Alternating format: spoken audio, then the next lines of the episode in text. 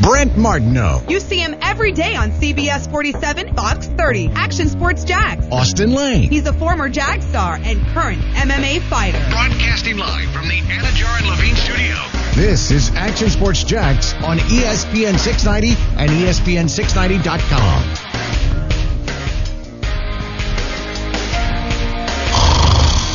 Oh, oh, oh, oh. Sorry, man. Sorry. I was uh I was a little dozed off there. Just thinking about that Virginia Texas Tech game tonight. Can't wait to see that 80 point barn burner coming down the pipe.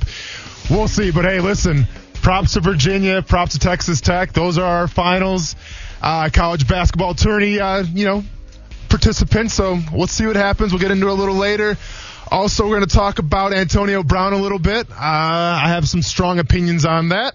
Going to get into the Orlando Magic playoff Yeah. bound. Much to Kuz's dismay, they're probably going to be the seven seed as opposed to the eight seed. right when well Brent had you know sent us that text about potentially uh, going down to see it, especially if it's the Sixers, I was pumped, and so I started looking at it. Uh, I believe the Pistons and the Nets own the tiebreaker Yes. between those teams, so I was like, oh man, I really need the Magic to like they got to pull this one off, they got to win out, and then I got a slight chance to potentially go down and see. The Sixers Magic matchup, although it looks like as at right now the Nets are the sixth seed. So Sounds good. Brent Malcolm, Brent Martin, welcome in, man. Not too much, not too much. You haven't missed much. I actually fell asleep during the opening segment because I was thinking about the Virginia Texas Tech game tonight. Oh come so, on. Oh yeah, yeah. You are one of those guys. You I- don't I am one of those 85 guys. points. You don't think these games have been exciting? It was uh, 63 to 62. That wasn't exciting?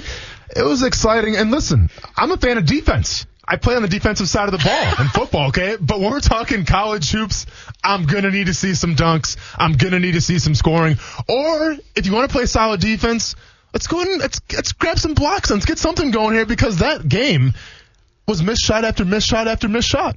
And I'm gonna be honest, wasn't Kuz fell asleep, he said. numerous, I did. I'm so upset about it. numerous times the the announcer was like, "It's been like four minutes since we saw someone make a shot," and I was just like, "Oh gosh." Feels like an eternity. Uh, that's and that's by the way, if you're an NBA guy like Kuz is, Yeah. Is. that's like everybody's big beef with college basketball. Is like they don't score enough and they don't do this and they don't do that, and you have 63 to 62, which basically you get in a half of basketball in the NBA. So uh, that's that is one of the beefs with it, but. I mean, the bottom line is you want drama at the end of the game. I mean, the NBA is the most useless thing to watch for the first 42 minutes of a game. I mean, it seriously is. 44 minutes of a game. I mean, the NBA, you can be up 17 in the first quarter and it doesn't matter. So, I, I mean, it's all about the end. And you can talk styles and everything else. And by the way, we can talk about it in every sport. What did we do on Friday? We talked baseball, right? We mm-hmm. said limit it to seven innings. Said it's too long. Wait a minute. Wait a minute, guys. WrestleMania isn't too long.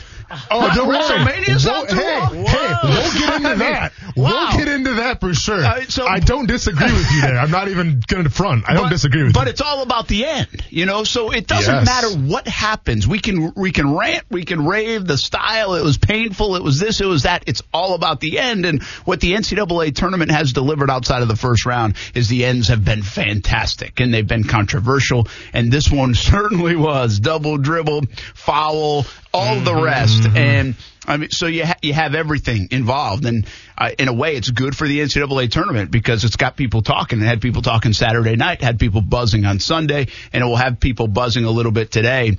Uh, and you do have like a Cinderella team as a three seed, so.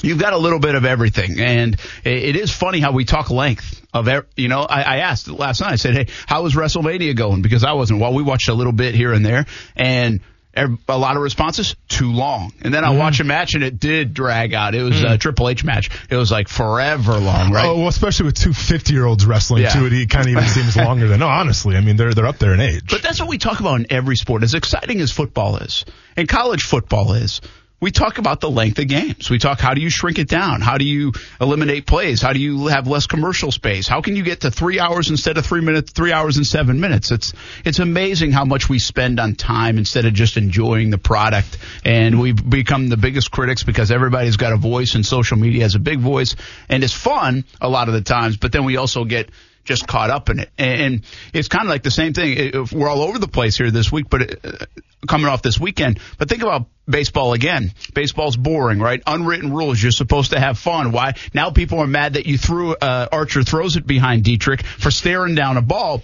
Well, wait a minute. Isn't that the fun of it that we get to see the benches clear? There's an element of that that's fun, right? Mm-hmm. There, the element of the AAF, right? Where I said, just let them fight. Let them fight, yeah. I mean, if we didn't have bench clearing brawls, like the one thing replay has done is it's taken away the beauty of the argument from the manager, the manager and the umpire confrontation.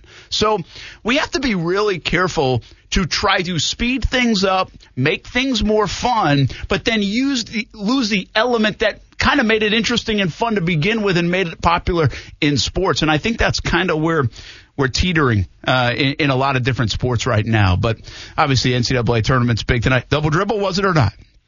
Absolutely, it was. Yeah. I mean, Did you see it in live the rule book- action? Yes, I did. You did? You caught that Oh in no, no, action? no, no! I saw the play happen. I didn't see the the double dribble Oh, live okay, action. okay. No, no, no! I, I didn't see that I happen in live you're one of the action. no, no, not at all. So I thought. I mean, I thought it was legit play. I didn't know it was double dribble. But also when the so I was at a bar watching a sports bar, and when the shot went up, I didn't see the foul. So I thought like once he missed the shot, the game was over because.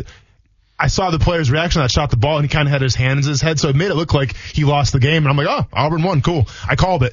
And then all of a sudden I see Bruce Pearl's reaction on the sidelines, and he's kind of, I think he's swearing a little bit, kind of taking off the tie. I'm like, what just happened? And then they called the foul. I'm like, oh my god. You you are the greatest example to me of, of how I how I at least uh, present the argument here on Saturday night.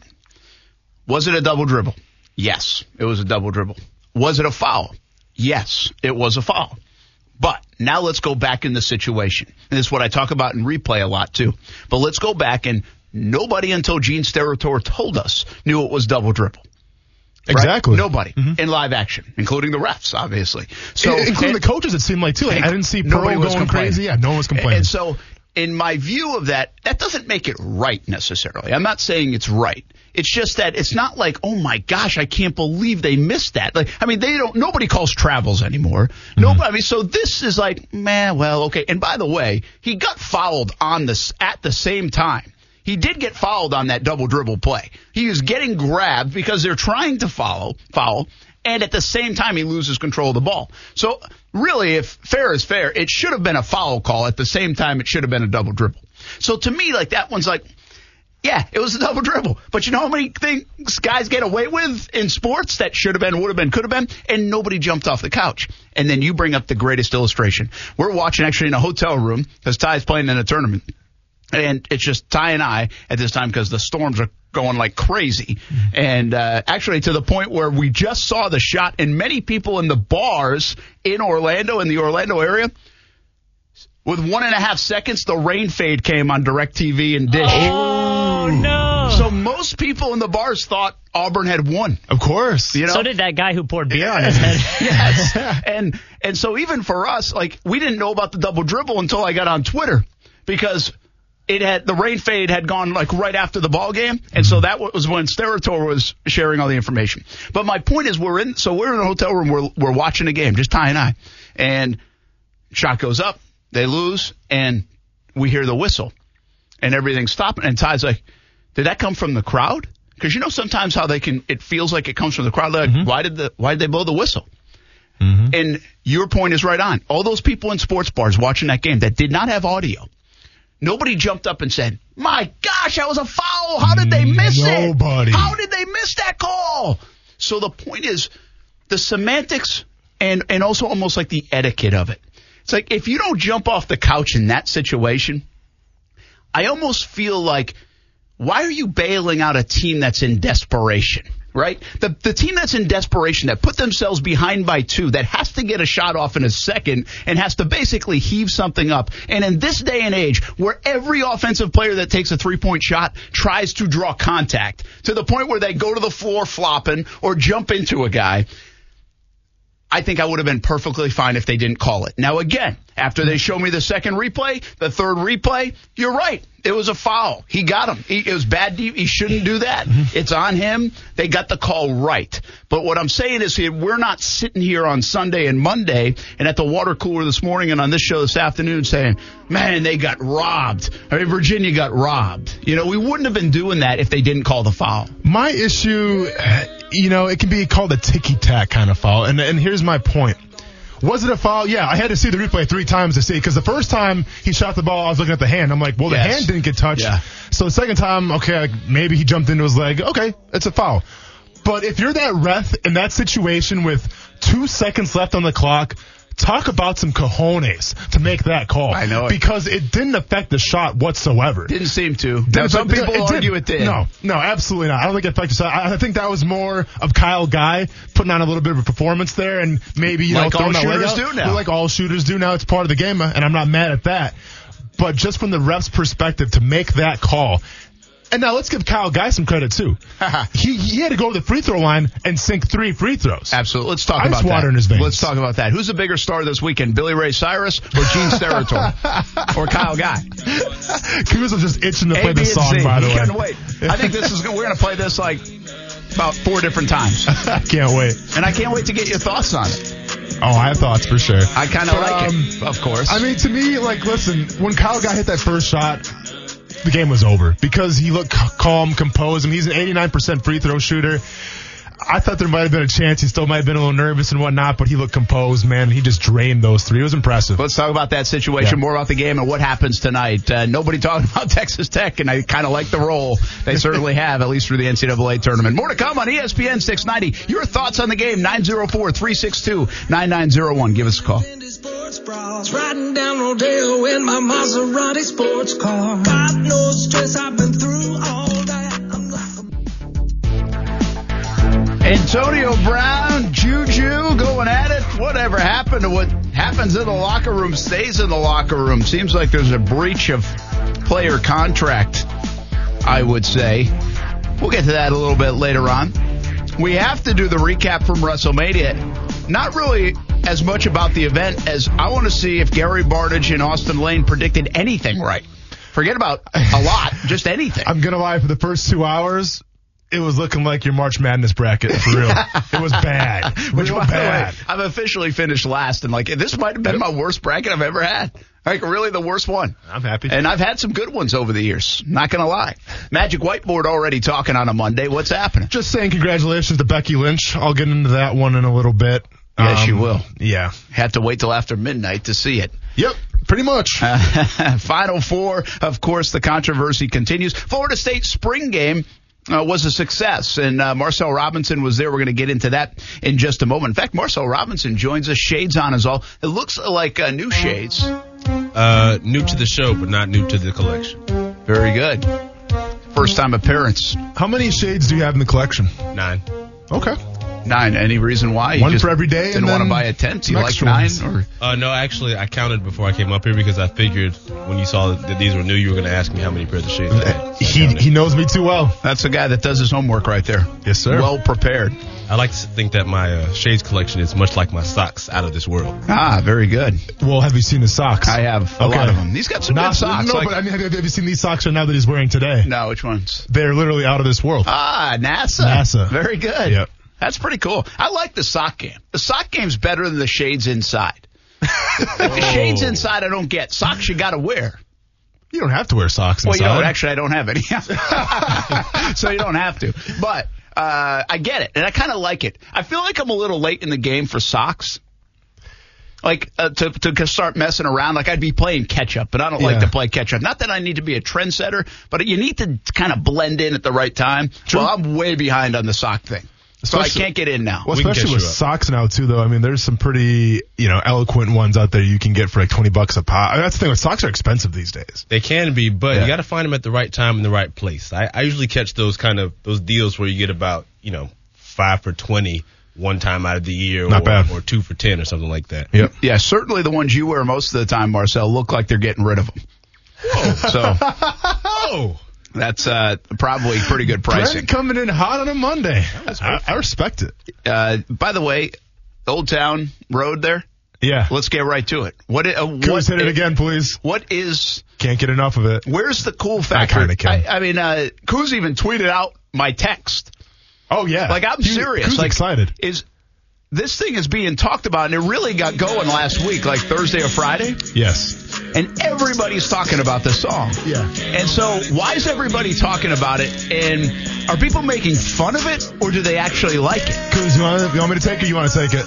I'm just debating which one out of you three you. are cool enough to tell me the truth. He made this song original without anybody. Like a last, like last year. Right. Correct. And they told him that it wasn't a country song, so it couldn't be on the country charts. So then he went and got this guy, Billy Ray, and now it's considered a country song and number one on the charts. You know what's funny is I played this for my wife today, Yeah. and she hadn't heard it.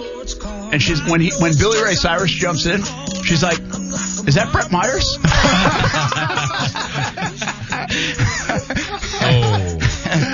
I thought that was funny. You, you want to talk about style though? Did you see the video of Billy Ray Cyrus singing this like I in the did- studio? I didn't see the video. I mean, you want to talk about style? The dude looks like he's going to Coachella. He's, he's got like the, the the Arby's hat on, and he's got like you know some some interesting shirts and whatnot. So Billy Ray Cyrus, uh, the voice of an you know the new generation of the millennials, So man. so So Coos kind of touched on it a little but bit. but I think like it's one of those songs. See, I'm not a critic guy. I, I like a like I'm not. I wouldn't kill that song. I'd be like, yeah, that's fine, whatever. Uh, it's like two minutes long, by the way. Is it even qualify as a song? It's like literally two minutes and I think it's like eight two, seconds I or think it's something. like two twenty, whatever it is. But yeah, it does qualify as a song. Is there a time limit on a qualifying?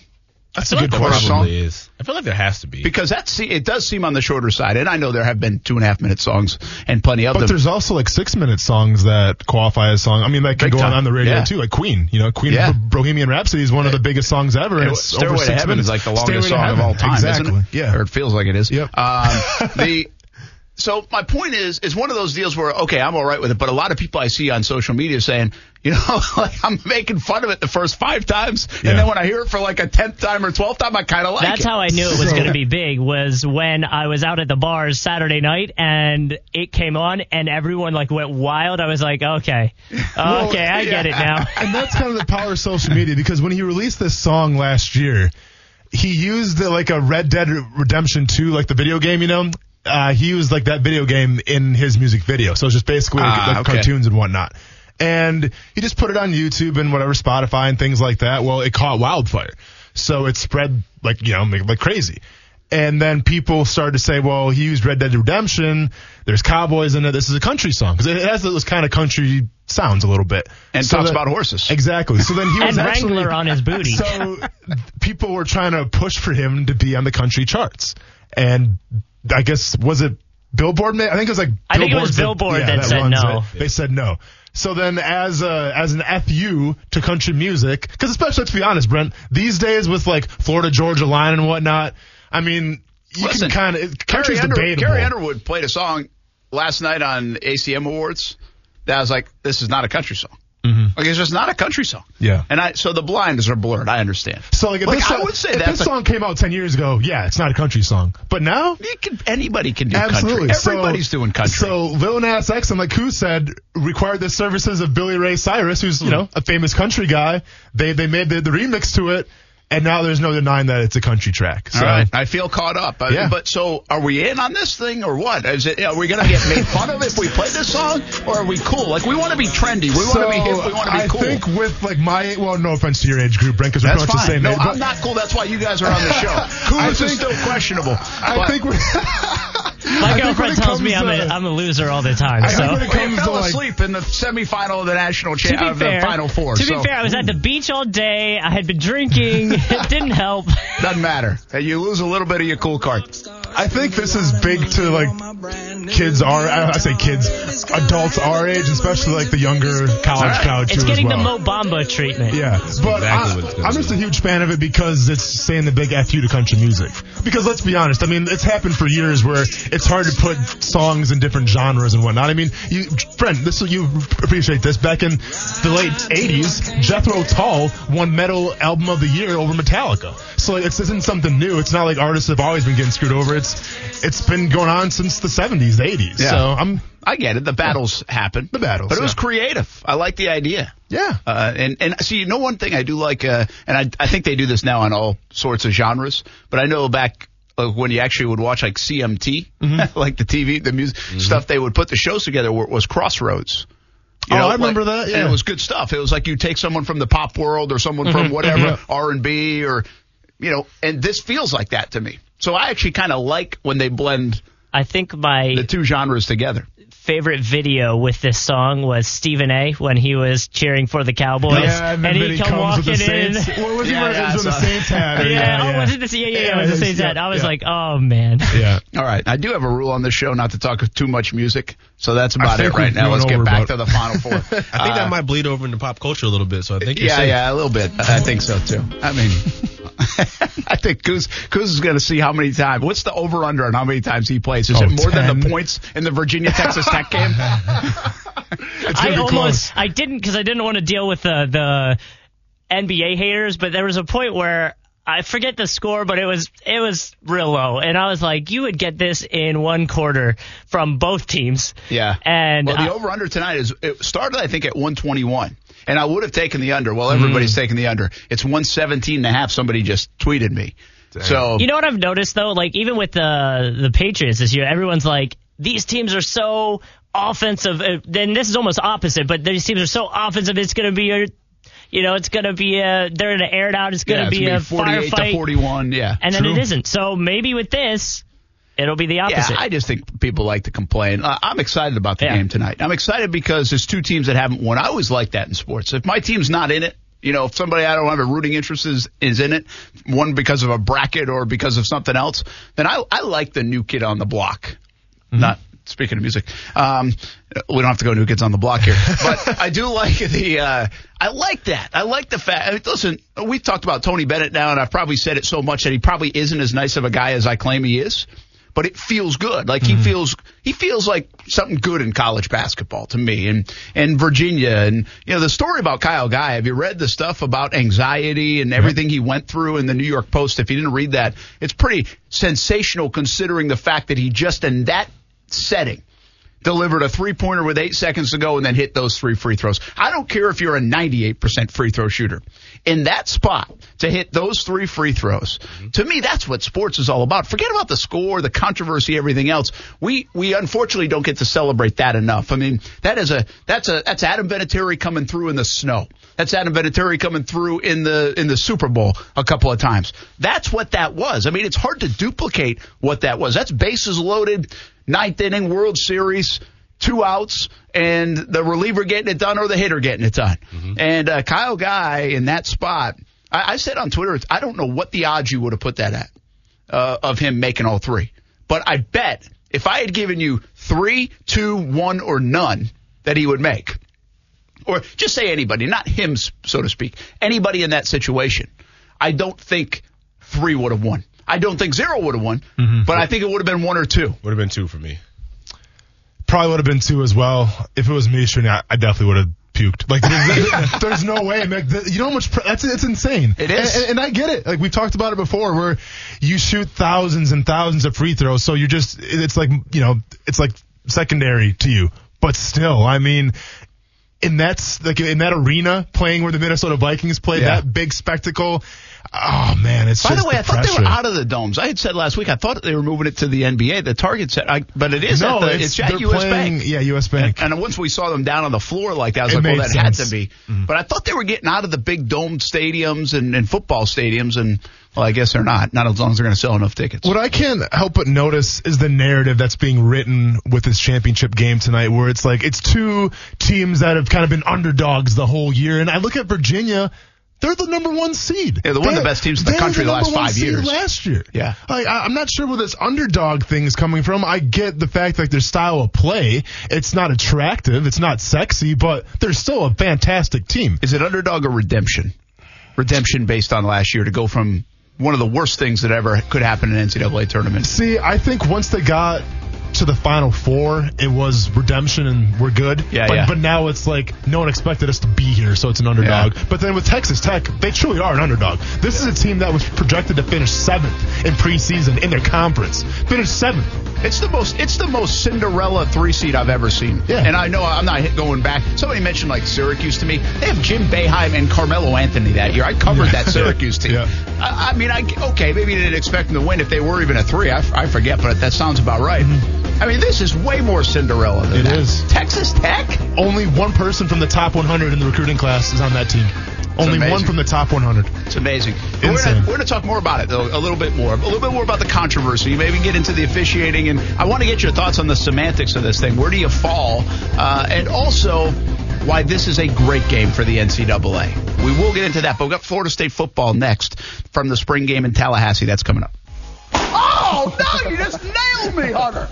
I mean, come on, first one off the board. You almost need a little video of that, which we do have on Twitter. I was gonna say that could be a drop. Can we, uh, can we get an explanation, please? Yeah, you can. Uh, Bolles pitcher Hunter Barco probably going to be selected in the first round of the Major League Baseball draft. We had him in on Action Sports Jax primetime last night, so we did talk to a little ball. And uh, he's he's signed with Florida, so if he doesn't get drafted where he wants to, gets enough money, all those kind of things, then he'll go play college baseball in Florida. Well, after we did that, we also had a little wiffle ball game out in the driveway uh, or parking lot, and we played a little ping pong and darts, and guy could do the Rubik's cube. Really? I mean, why do all these people get this much talent? Rubik's cube and throwing 90 plus left-handed. Rubik's I Cube mean, is pretty impressive. dang. I mean, like Stewart can I can do get one side of a Rubik's Stewart cube. can do the uh, Rubik's cube, but I mean, he can't throw a fastball 90 miles an hour. I mean, he can get like 1400 on his SATs, but I don't want that. I want the fastball. like I could care less about 1400 on the SATs. I want the fastball lefty throwing 90 plus. So I'd probably side with him on that one though. right. I think everybody would. Uh, but anyway, so on set, we then you know, we have these fat heads down there of myself, uh, Dan Hicken, and Stewart. Yep. Sorry, Marcel, you got saved on this one, which is probably beneficial on this uh, story. I would've definitely But these first. were from years ago Okay. that we had these fat heads. Like, actually, my buddy came to my house and he saw it and he actually put it up like on my in my living room, like on the wall. So for the last couple of months, it's been on the wall. Nice. So anybody who comes over probably just thinks I like like myself Of that course. much. Yeah, that's Wow. not weird at all. Yeah, yeah, Yeah. And so I just decided that I keep it there just for that purpose. But um, but anyway, so we had those. We we taped them to the uh, anchor desk, and we got about 35 feet away with wiffle balls, and we had to hit one. Well, we missed the first try, each of us, and then Barco just nailed me right in the face. Dang. I mean, you heard the pop. Yeah, yeah. I mean, play it again. Listen how hard this thing is. If you got it again, Coos. Oh no! You just nailed me, Hunter. Sounds like a Come on, paintball. first That's one off the board. Wow. So he didn't actually hit me physically, but Yeah, yeah. It sounded like he did.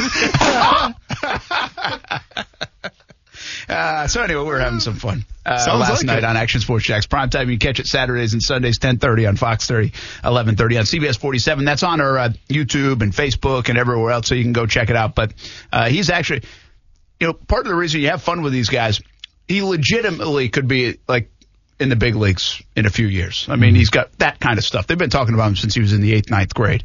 So as long as he stays healthy and, and stays on track, he's a really, really good player. And, and I think worst case, you'll see him at Florida for the next few years and be uh, really good there. You just showed me something, and then we're going to get to Florida State. Oh, jeez. Yeah. The bare knuckle wrestling, No. fighting. I mean, Yeah, yeah, yeah. Bare knuckle boxing. boxing. Yeah. Uh, So you remember Isn't that something like you'd see down like uh, in some garage that you're probably not supposed to do this, like Yeah, un- so- unsanctioned? It actually it just got like sanctioned a couple of years ago. You can only do it in like three or four states, like Montana, Mississippi, and uh, there's two other ones I think. But um, yeah, if you remember last week, I forgot what segment it was, but I talked about Artem Lobov, one of Conor's friends, got into it with uh, Paulie Malignaggi at the bare knuckle boxing thing. Well, that was for that event, and the picture that I showed you was between Ar- Artem Lobov and he fought uh, Travis Knight, who are both former UFC fighters. Um, bare knuckle boxing basically is what it sounds like. You don't wear any gloves. You can wrap your hands like one time through, but besides that, it's straight. Uh, it's straight just knuckles and blood. and blood. Well, so here's the thing. So when you were talking about knuckles and and boxing, the reason why people wear gloves, especially in MMA, is because it reduces the cuts. When you don't have any leather protecting your hands, it's cuts all day. And you have to keep in mind where guys bare knuckle box, you don't throw a punch as hard as you can because if you miss, you like you hit someone's forehead or their skull, you're gonna break your hand. Break your hand, yeah. So there's actually a completely different way of boxing in, in this sport. Uh, as you've seen the pictures, it can be considered pretty bloody and pretty gory. I mean, basically look I mean- like they look like they're out of Rocky. Although we have seen like a Greg Haugen, Yeah. Vinny Pazienza Nice- fight look like nice that. you name know? drop. Yeah, yeah, yeah. So, but I mean, this looked like out of Rocky. It worse, It's- really. I mean, it's uh, it's nasty. So I ask you this: violent football game you played, MMA, which can be pretty nasty. oh, absolutely. And would you do this? I, I've been asked to do it actually for a pretty big promotion, and I turned it down just because, like I said, it's a it's a completely different way of fighting. Um, if I was gonna do it, it would take a while for, just for training and whatnot. Because, like I said, you have to learn how to punch differently in bare knuckle boxing, and I just don't have the time to do it. Maybe eventually I'll do it. Just to say I've done it, you know? it's No way, crazy. It's whatever. I mean, that is crazy. Yeah. So, uh, So you've like never actually considered never. doing it. Uh, I mean, like I said, I was asked to do it. It didn't really cross my mind at the time because I had a fight coming up. But uh, I've been asked to do it. Like, do those guys make any money? So those guys are like the like the, the main dudes from it. Uh, they didn't say the payouts. I'd imagine they probably made ten thousand dollars, Nope. maybe twenty thousand. I don't know. Way I like Cost my face cost too you much. Twice that to fix your face. Yeah, that's a good point. you better have good insurance. Let's be honest. Yeah. Oh man! All right. Uh, hey, Florida State uh, in Tallahassee. I don't think they were fighting. They were just playing some football. Uh, probably fighting somewhere, but it was a weekend on a college campus. Somebody was fighting. But um, Florida State coming out of uh, the spring game, I think people feel pretty good about it, and and that's what you have to have. Again, uh, if, if you you just tuned into me, my thought on spring games, I think they are the most overrated thing that happens. They're like visits for the NFL players. I think they're to a point unnecessary. I think we've seen some schools, and somebody did it this year, and I can't remember who, cancel their spring game because of injuries. I don't think it will impact them at all in the fall. That's my point. Hey, listen, it's always great to get out there under the lights. I'm not saying they're a bad thing. I just think because we starve for football, we put attention on spring games like it's a real deal impact on what might happen in the fall. I think it has very little to do with what will happen in the fall. I, I genuinely believe that. But that being said, for a team like Florida State and a program like Florida State and Willie Taggart, it was an opportunity to showcase some things and, and try to get away from the misery of last season. And they, they moved a step further away from that with what happened on Saturday. Action Sports Jax Marcel Robinson is here with us, but he also was in Tallahassee. And I want to share his report from Saturday night because it kind of sums up uh, what happened. He did this for Action Sports Jax prime time, but get a listen from Tallahassee, what happened in the spring game and how everybody reacted after. Year two under Willie Taggart will experience quite a bit of a facelift. New offensive coordinator Kendall Briles has been tasked with bringing the smoke back to the Doak, and today was a clear display of that. We saw more tempo and explosive plays than we've seen in quite some time. for them to be able to go with that tempo and still execute some plays was was really good. And I think for me personally, it was just excited to be be able to go fast. But for the most part, I saw saw guys making um, plays that we know they're capable of making, and and it was good to see. You. But there is one thing that will remain the same heading into the season Willie Taggart's confidence in his quarterback, James Blackman. I feel like we're doing a lot, a lot better. Um, coming in, we, I feel like we're a lot further this spring than we were last spring. Just being in here 15 practice with new coaching staff, I feel like we're doing a great job. We still got a lot of work to do. As long as we just keep coming, hitting the ground running, we're gonna be all right. On the tempo, especially being able to line up. One time I looked up at the um, shot clock when they was running. They played. They had like 25 seconds still on the clock. So just being able to line up and have the defense off balance. But James has put in the work too. You know, I've seen James this this off season watch more film than he's ever watched. Now we know the quarterback is more oftentimes than not the most important position on the field, but he can't do it alone. Coming up later in the show, we'll talk about a familiar face that we've seen make a few plays that James Blackman is hoping to have a big year to help the Noles succeed. Here in Tallahassee at Doak Campbell Stadium, Marcel Robinson, Action Sports Jax. Well, I guess I could have edited that part out, huh? But uh, later in the show, you won't see that. But who you're talking about, we'll get to in a moment because Marcel Robinson is here with us in studio. What did the spring game mean for Florida State? We're going to get to it coming up. We're going to take a timeout, uh, quick two minutes. When we come back, we'll talk about Florida State. What did it mean? How the one local receiver may really make some waves this fall for Florida State and can help and even an eye on the future because Marcel Robinson had his eye on that, shades on and all, on what could happen in Tallahassee, not just this year, but the years following with more help from a local guy, and this guy's a quarterback. So some Florida State talk coming off their spring game. And by the way, the Gators spring game is Saturday in the swamp, and Dan Mullen's getting his Steve Spurrier on. More on that as well on ESPN 690. Action Sports Jax rolls on. All right, final four. We have some NFL topics. Go to WrestleMania scorecard, scoreboard, and uh, balling and falling. Stay in your lane. So much to get to. Gosh, I love Mondays. Mondays, we'll go a couple extra hours if you want. Sure. Or are you gonna Uh, fall? You gonna fall I got asleep? places to be. No, that's only after 10, ba- past my bedtime. All right. Brent Martineau, Austin Lane, Kuz is here. Action Sports Jax, Marcel Robinson here as well. He was in Tallahassee Saturday. You heard that report just moments ago. So let's ask you a little bit about it, Marcel. Uh, the takeaways, at least from the 30,000 foot view away from Tallahassee, offense looked good and fast and better understanding of Taggart's offense. Uh, DJ Matthews looks like from Jacksonville looks like he's going to be a playmaker and an important cog on that team. I still think they're really good skill wise. Their receivers are good. Their running backs are good. They didn't really kind of showcase their running backs as much the other day. It was more about throwing the football around. And, uh, I mean, I don't know what we're going to tell from the offensive line even in a spring game, so I still think we have to reserve judgment for a long time to come. Right. Uh, what did I miss? And, and were people right? Did, did you catch the same thing uh, as you were there in Tally? Uh, I think that was probably the the basic gist of it. I kind of feel the same way you feel when it comes to spring games. Is that it's it's it's more of an event as opposed to the game. Uh, just because in most cases, I don't think many coaches are going to put like you know their whole offensive game plan and all their you know kinks out on display in the spring game. But it's good to see everybody get kind of get out there and run around because you get to see you know what kind of athletic talent you have. Um, I think the big thing was James Blackman looked good. I mean, it's always hard to kind of judge because it's not super live. I mean, there were a couple times when uh, he had a couple throws where I think that if it was against you know some D1 competition, like a live drill, he would have been sacked. Um, he actually admitted that a couple of times too. But at the same time, it's good to see him make some throws. Didn't have many misses. Uh, they threw the ball downfield quite a bit, uh, which is good to see from James Blackman's hand. And I think that the biggest thing, the biggest takeaway for me probably from the offense is that one is that well, a couple of one is that uh, he looks to be in control of of the huddle and the team and everything. He doesn't look like everything's kind of too, the moment's never too big for him. He's very confident. I mean, it, we've always heard that he's a very confident guy, but it shows more on the field now. Um, and also, it looks like they've they found some athletes. Um, like we talked about, DJ Matthews, they kind of moved him around and put him just about everywhere they could. They lined him up in some jet sweep options and the slide on the outside. And he made some big plays. Uh, Tamorrion Terry looks like he's uh, going to come back and have a pretty good season too. I think he had a buck fifty receiving Yeah, yards. he's, he's a talented dude now. Uh, so I think I think offensively, I think they're they're in pretty good shape. No, yeah, sure, I- it's hard to tell with the uniform on. Any talk of Blackman putting on weight?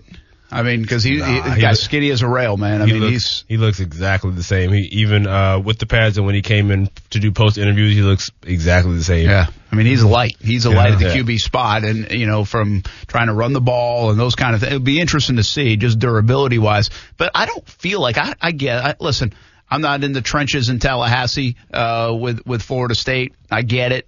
Um, I just don't get the feeling like there's a people were rooting for Blackman last year. They wanted him to play. I don't think there's a lot of concern with Blackman. Now I think there's curiosity, always curiosity with the quarterback, but I don't think this is like, oh man. Like I actually believe in the swamp in Gainesville. I think there's still this not only curiosity, but to some concern.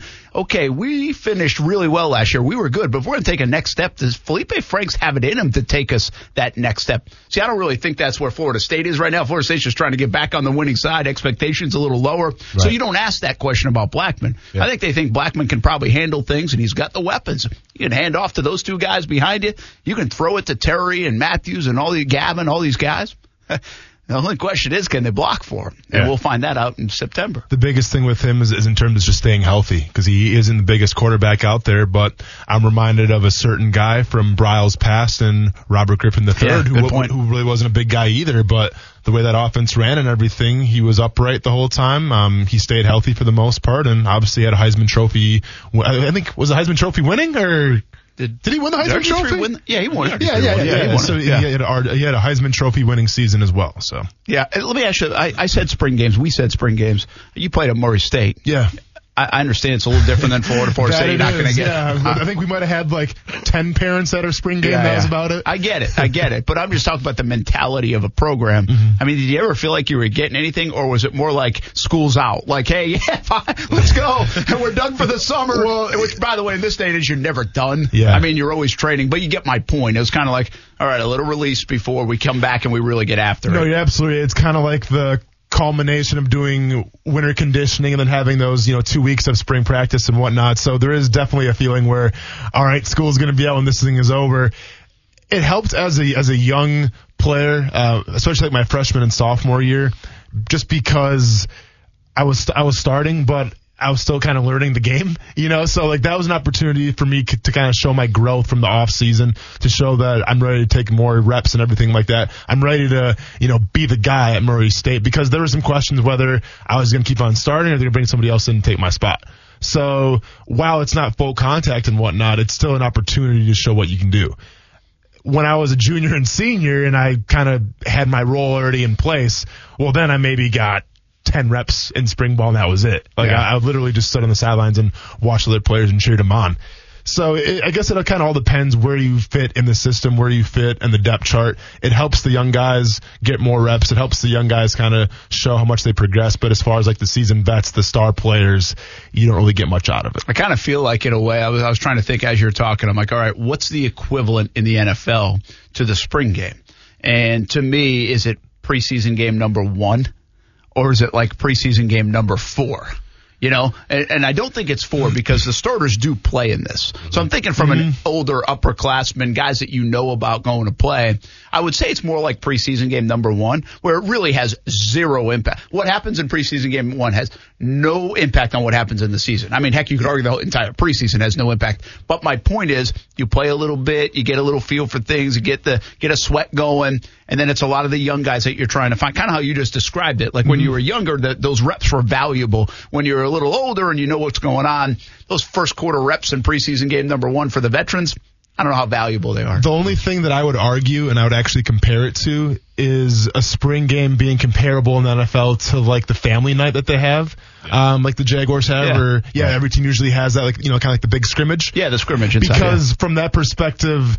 You aren't hitting the quarterback full speed. Okay, good point. You, you aren't playing full speed usually on the defensive line. Now every team's different. I get that, but for the most part, your starters may get three series or four series, but it's not 100%. In a, in a preseason game, I don't think it's really 100% either, but you're still hitting full yeah, speed. that's and a, probably a better comp. Yeah. I, yeah, I think yeah, that's I would good. say uh, I was actually thinking the same thing. It kind of goes back to the point we were talking about, kind of what's the you know the big deal when it comes to the spring game because a lot of this spring game you get you bring the recruits in, you bring the families in, you bring the fans in, bring all these guys back, and it's really more kind of a uh, kind of get the fan base excited type of thing. You know, get butts and seats, just let people see the field and and just kind of get the players excited for football. Um, as opposed to like you said, the preseason game, which which still has a little bit of meaning because a lot of these guys that are going to play in preseason game one, uh, they might not be on this team in you know two three weeks, but they are playing for something. Yeah, it's a chance to just turn the lights on, Yeah. essentially. And again, Florida will do it uh, Saturday. Marcel will be there as well. He's our spring game guy. He's going all over the place, Spring uh, uh, but doing a good job uh, with it as well. And uh, we'll we'll get you caught up on the Gators as the week goes along. We'll visit with some folks in Gainesville too, and we'll turn our attention uh, to the Florida Gators when it comes to the spring. May even have a, a little something on the show later today in the in the last couple hours. I did want to ask you about Jeff Sims, Sandalwood mm-hmm. kid who was our reality recruit during our Friday night blitz. You got to know him really well. You were there. He saw him again. The thing I want to, I know he's 2020 guy, so he'll be a senior at Sandalwood. He started to get a bunch of offers. It was Georgia and Florida State. He commits to Florida State, and I don't know from the out again from the outside. I wasn't there Saturday. I feel like he's a star there. Like they're embracing him. Like we have big expectations for this guy. I know that's the thing with every quarterback, but like he might be their guy. Like over the next few years. Uh, yeah, it seems like it. I mean, he's out there signing autographs for kids and uh, and adults, and I've never seen him do that before. But I think they're pretty excited, and it shows. Yeah, good stuff. If you want to stick around, we're going to talk about the Orlando Magic. If you got to take your shades and socks and go home, we appreciate you stopping by on your day off. So, uh, Dang. thanks, Marcel Robinson. Was that a request or was that a threat? I think I kind of have to stick around. Though. whatever he wants to. I know I he likes to talk hoops. I'm excited about the Magic. Should we be? I can't believe I am. We're going to talk about it next on ESPN 690. On Monday, having some fun. How was your weekend, everybody? We had a full weekend of sports. A lot to talk about here this week, and it's Masters Week. We will be in Augusta starting tomorrow. Weather does not look good tomorrow. Looks a little better the next couple of days, but I think they'll flirt with rain all week long in Augusta. A little piece of heaven on earth, if you like golf. By the way, it's Disney of golf. This is like your WrestleMania. This is like the Super Bowl of golf. Yeah, it is. Uh, though I will say this, I am not like there are some people that like this is like the holy grail of holy grail and they get so excited about. Like I mean, I really do enjoy going. It's really a cool thing. It's I don't even think you have to be a huge golf fan to go. Kind of like the Players Championship. Like you don't have to like love golf to enjoy it. Well, I think you go to this piece of property and you feel the history and see the history and and all that kind of stuff, and you uh, you kind of get that sense. Now, I understand there's not always there's there's some bad history as well, you know, With in terms of yeah with Augusta and golf and and, Okay. and in the South, but um, or questionable history at least as of. Uh, but now, uh, th- what they've done, I think they are as progressive as anybody. I don't think they get as credit for it. I mean, they just had a women's tournament there on Saturday, and they've got the drive, chip, and putt national championships as well. So the kids' game, the women's game, and obviously the PGA Tour and all the best players in the world trying to win a green jacket. So uh, it's a cool place. We'll be there the next few days. We'll tell you all about it. We'll talk about it. We won't talk much today about the Masters because we'll be pretty heavy on it uh, the next few days uh, to say the least. All right, four o'clock on a Monday. Looks like we've got some weather rolling in. You might want to try to grab a cocktail quick on the back porch. Yeah. Uh, before the uh, storms come. Monday Fun Day. Oh, Monday happy hour horn is what it is.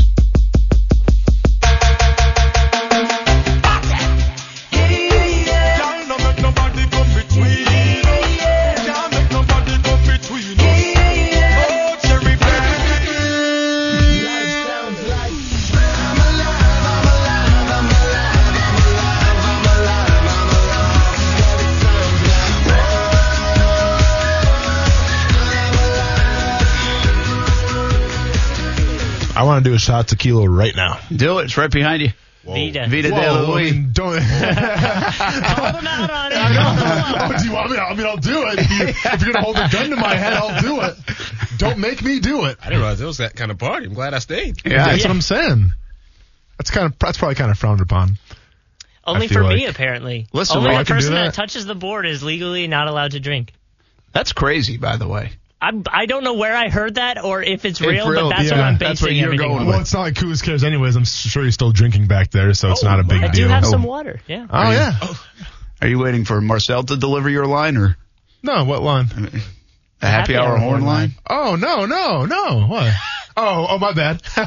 Grab a drink, get a shot, tip your star tenders. I completely forgot about the line. Yeah. Well, So you that get- song get- is so you're in the- distracting. Uh, you're, it's fantastic. You No, get it's caught great. up in it, right? Yeah, I absolutely. mean, better than Billy Ray Cyrus. I forgot that I even had a we line got in that. Bowlby. Who needs Billy Ray Cyrus? I've literally been doing the same line for the past what three months now, and, And you've kinda the forgot song about it. just threw me off, and I forgot my line. Sorry.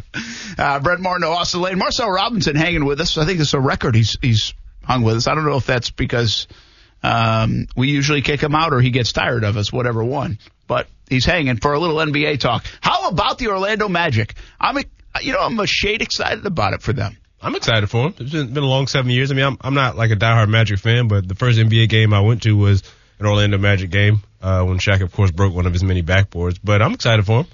Yeah, it- it's a great arena. Yep. Uh, they have some fun history uh, from Penny Hardaway to Shaq and, and beyond. Grant Hill. Grant Hill. Um, Howard, man, you have to get the Dwight Howard. And He Dwight was- Howard. He was pretty big. There Yeah, I don't know, but I don't know where if the Dwight Howard stuff, maybe you really had to live it to feel fun. But like Penny Hardaway and Shaq felt fun even from the outside, you know. Uh, but I get it. That's a good. It's a good call. And then I've said it so many times. They've been irrelevant. But see, in this state, we know what irrelevant is. I mean, the Jaguars have played that role and at times continue to play that role. We, they got the big bump two years ago. All other sports franchises in this state have seemingly played that role over the last decade or so, with the exception, and this is a conversation, the Tampa Bay Lightning are the best sports organization in the state of Florida. They're the most successful. Oh, yeah, yeah, I mean, yeah, I would that- agree with that. that's yeah. I would agree with that. I mean, Absolutely. It's unbelievable what they've been able. But by far, it's not even close. Yeah. I mean, it's not even close. Uh, give me the timetable, right? I mean, whether it's a decade or 15 years, or we'd have to go back and look up exactly what the Lightning have done. But I mean, it is not even close. Well- if you do win loss record, if you do championships, if you now the Marlins do have a couple of titles in the last 25 that. I was going to say that the Tampa Bay Rays too had some pretty successful playoff runs. they did add a little stretch there, Yeah, but, but, but, I mean, from, from winning Stanley Cups and whatnot, yes, it's the Lightning. I mean, they just set a record for wins. The Lightning did, but mm-hmm. and part of it is, it, and we don't talk about the Lightning a lot because it's hockey, mm-hmm. you know, but we probably should talk about it more in terms of just statewide what they've been able to do, and and they don't get enough credit for what they've been able to do.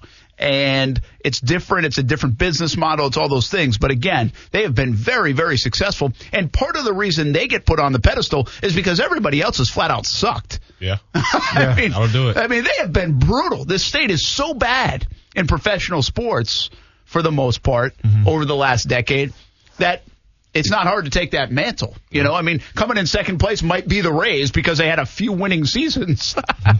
No, for sure. That, that might be it. I think the Marlins would probably take second place this century because they do have a World Series title, and they've been brutal outside of that those couple of World Series runs.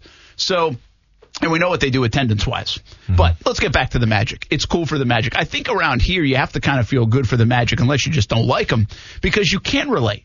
I mean, the Jags have been so bad for so long, and then they go on that great run of 2017. It was fun. And while this isn't that kind of run for the Magic, the Magic aren't about to go win a couple of series and go to the finals. They're, they're, it's not that. But it does kind of have an out of nowhere feel to it. Uh, Magic were not anticipating this, and around the All Star break, second half of the year, they really started to take off, and they might get a six seed. What do we figure out? The Heat have to win, the Magic have to win, and it could be a six seed for Orlando, right? Yeah, I believe so. That if if everything works out the way it's supposed to in my perfect world, Yeah. the the Heat need to win, which I don't think is too hard of an ask because that's essentially Dwyane Wade's last game ever. And that's a different story, maybe for tomorrow, about that collapse with Miami and Dwyane Wade. we got to spend some time on Dwyane Wade this week. So we need we, we need them to win, and then uh, I I know the Hornets are right there, but I'm not sure if they're officially out. I'd have to check in on that. But if they're officially out, I assume they're not trying as hard against the Magic, so the Magic would have to win that game as well. Yeah, so um, it depends now, right? If you're the Magic, you can kind of say, okay, we feel like we match up better against A, B, or C. At least play that in your mind a little bit. And now they still need some help to get to six. Honestly, Who would they rather face? I think seven you- seed and face Toronto. No, I think you go up against the Sixers. Really? I really do because You want to go that bad? Yeah. I do wanna go that I want to go to the Magic No, game. and I think- I've never been to one. You look at you look at the Bucks, which I don't even think you'll get down to the eighth, but Bucks you don't want to go up against. No, you don't wanna do. Raptors.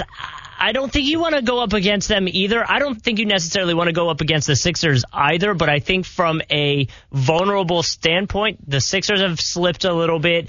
Uh, Jimmy Butler's been dealing with some injury. Embiid's back's been bothering him, so he's been limping around a little bit. So I think you see that as they don't have the depth. They might be injured a, uh, injured a little bit. They might be slipping teammate chemistry. Who knows? We might have an opportunity here if we come in hot to steal a few games. Yeah, that's an interesting take on it because I wouldn't think that from the out. But I'm not. Listen, all three are better than you. That's why they're the one, two, and three Right. seed. Yeah. So it, it- no, no matchup is great. By the way, I have.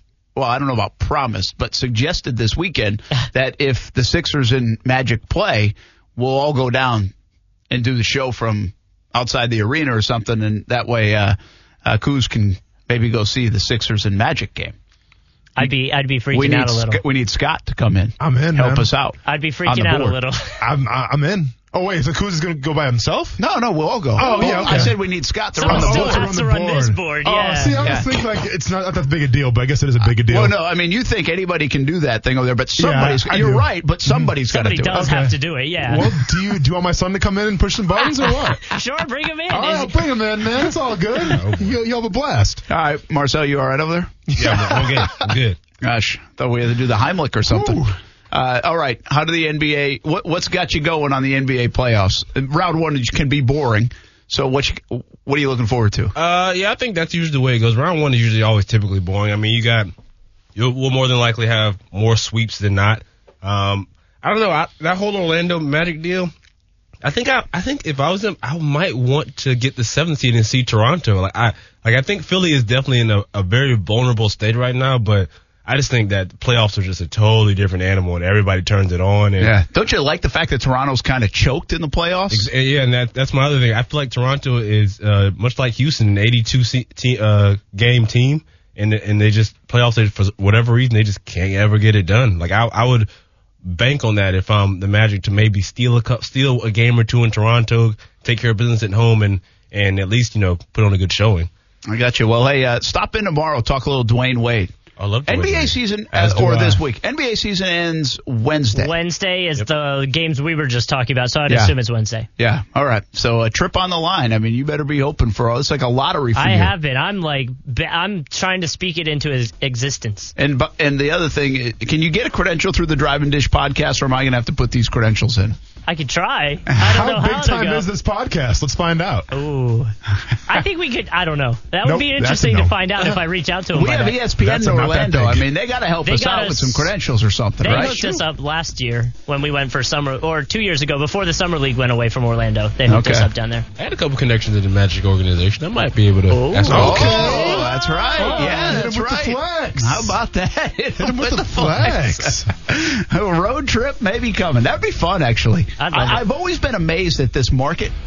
But I mean, it doesn't surprise me because lack of success. Well, we don't talk about the Magic, cover the Magic, do it. They're two hours away, an NBA team. One of yet the- we never cover or talk about it. One Well, of most the- of the time because they stink. One of the best mascots in sports, in my opinion. Stuff. Stuff. That thing's weird. Uh, that went in a different direction. Ballin' and falling Mascot coming up next talk on coming up ESPN 690. Thanks for stopping by, Marcel. Hey, welcome back on a Monday, Action Sports Jax, E ESPN 690. Brent Martineau along with Austin Lane. We say goodbye to Marcel Robinson. Appreciate him stopping by on a day off. Kuz is here.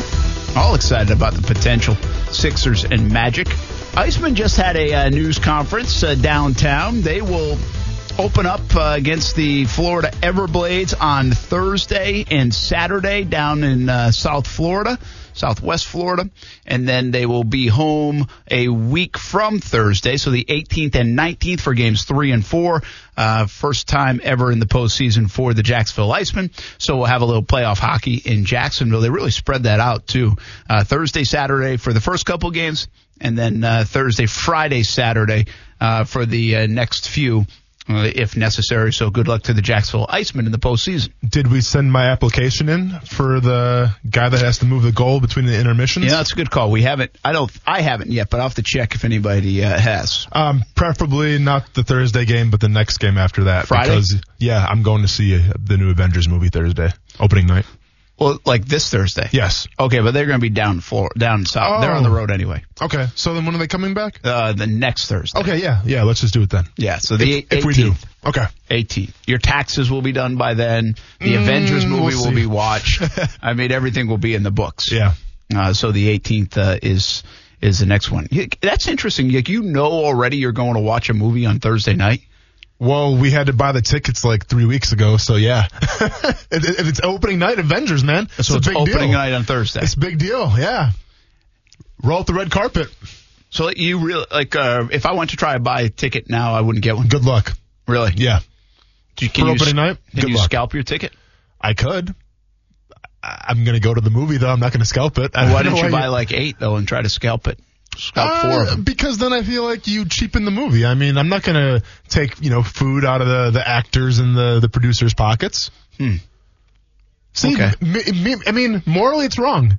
Apparently, you don't care about morals because you're just like, let's find a way to make a quick buck. I had some things. Okay. Uh, I'm just so shocked that really three weeks three weeks ago. It was like three weeks ago. Man.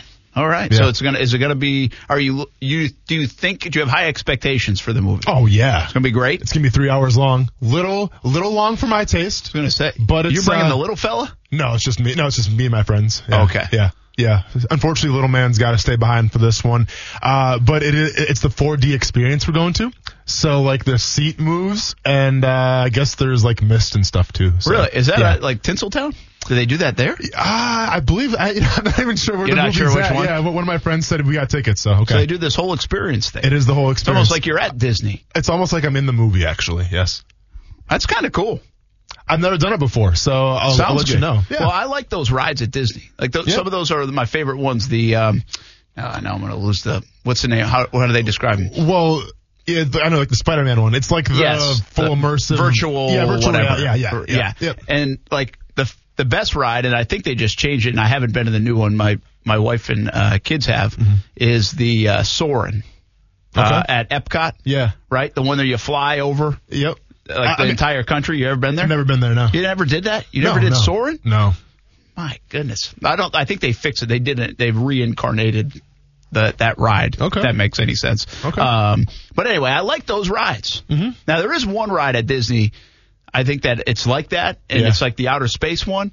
Space Mountain. No, no, not Oh. Space Mountain. Um, there's another one, Yeah. and that thing is like they actually ask you. You say, "Do you want the souped up version, or do you want to be like just okay?" Yeah. Well, that one you get a little claustrophobic in if you're claustrophobic Ooh. at all, and I didn't really like that. Did So- you do the souped up version or did No, you do no, no. okay. I did the it's just the other one too. Ah, Okay. Yeah, I wussed out on that. I'm not a rides guy. Like See, I am not.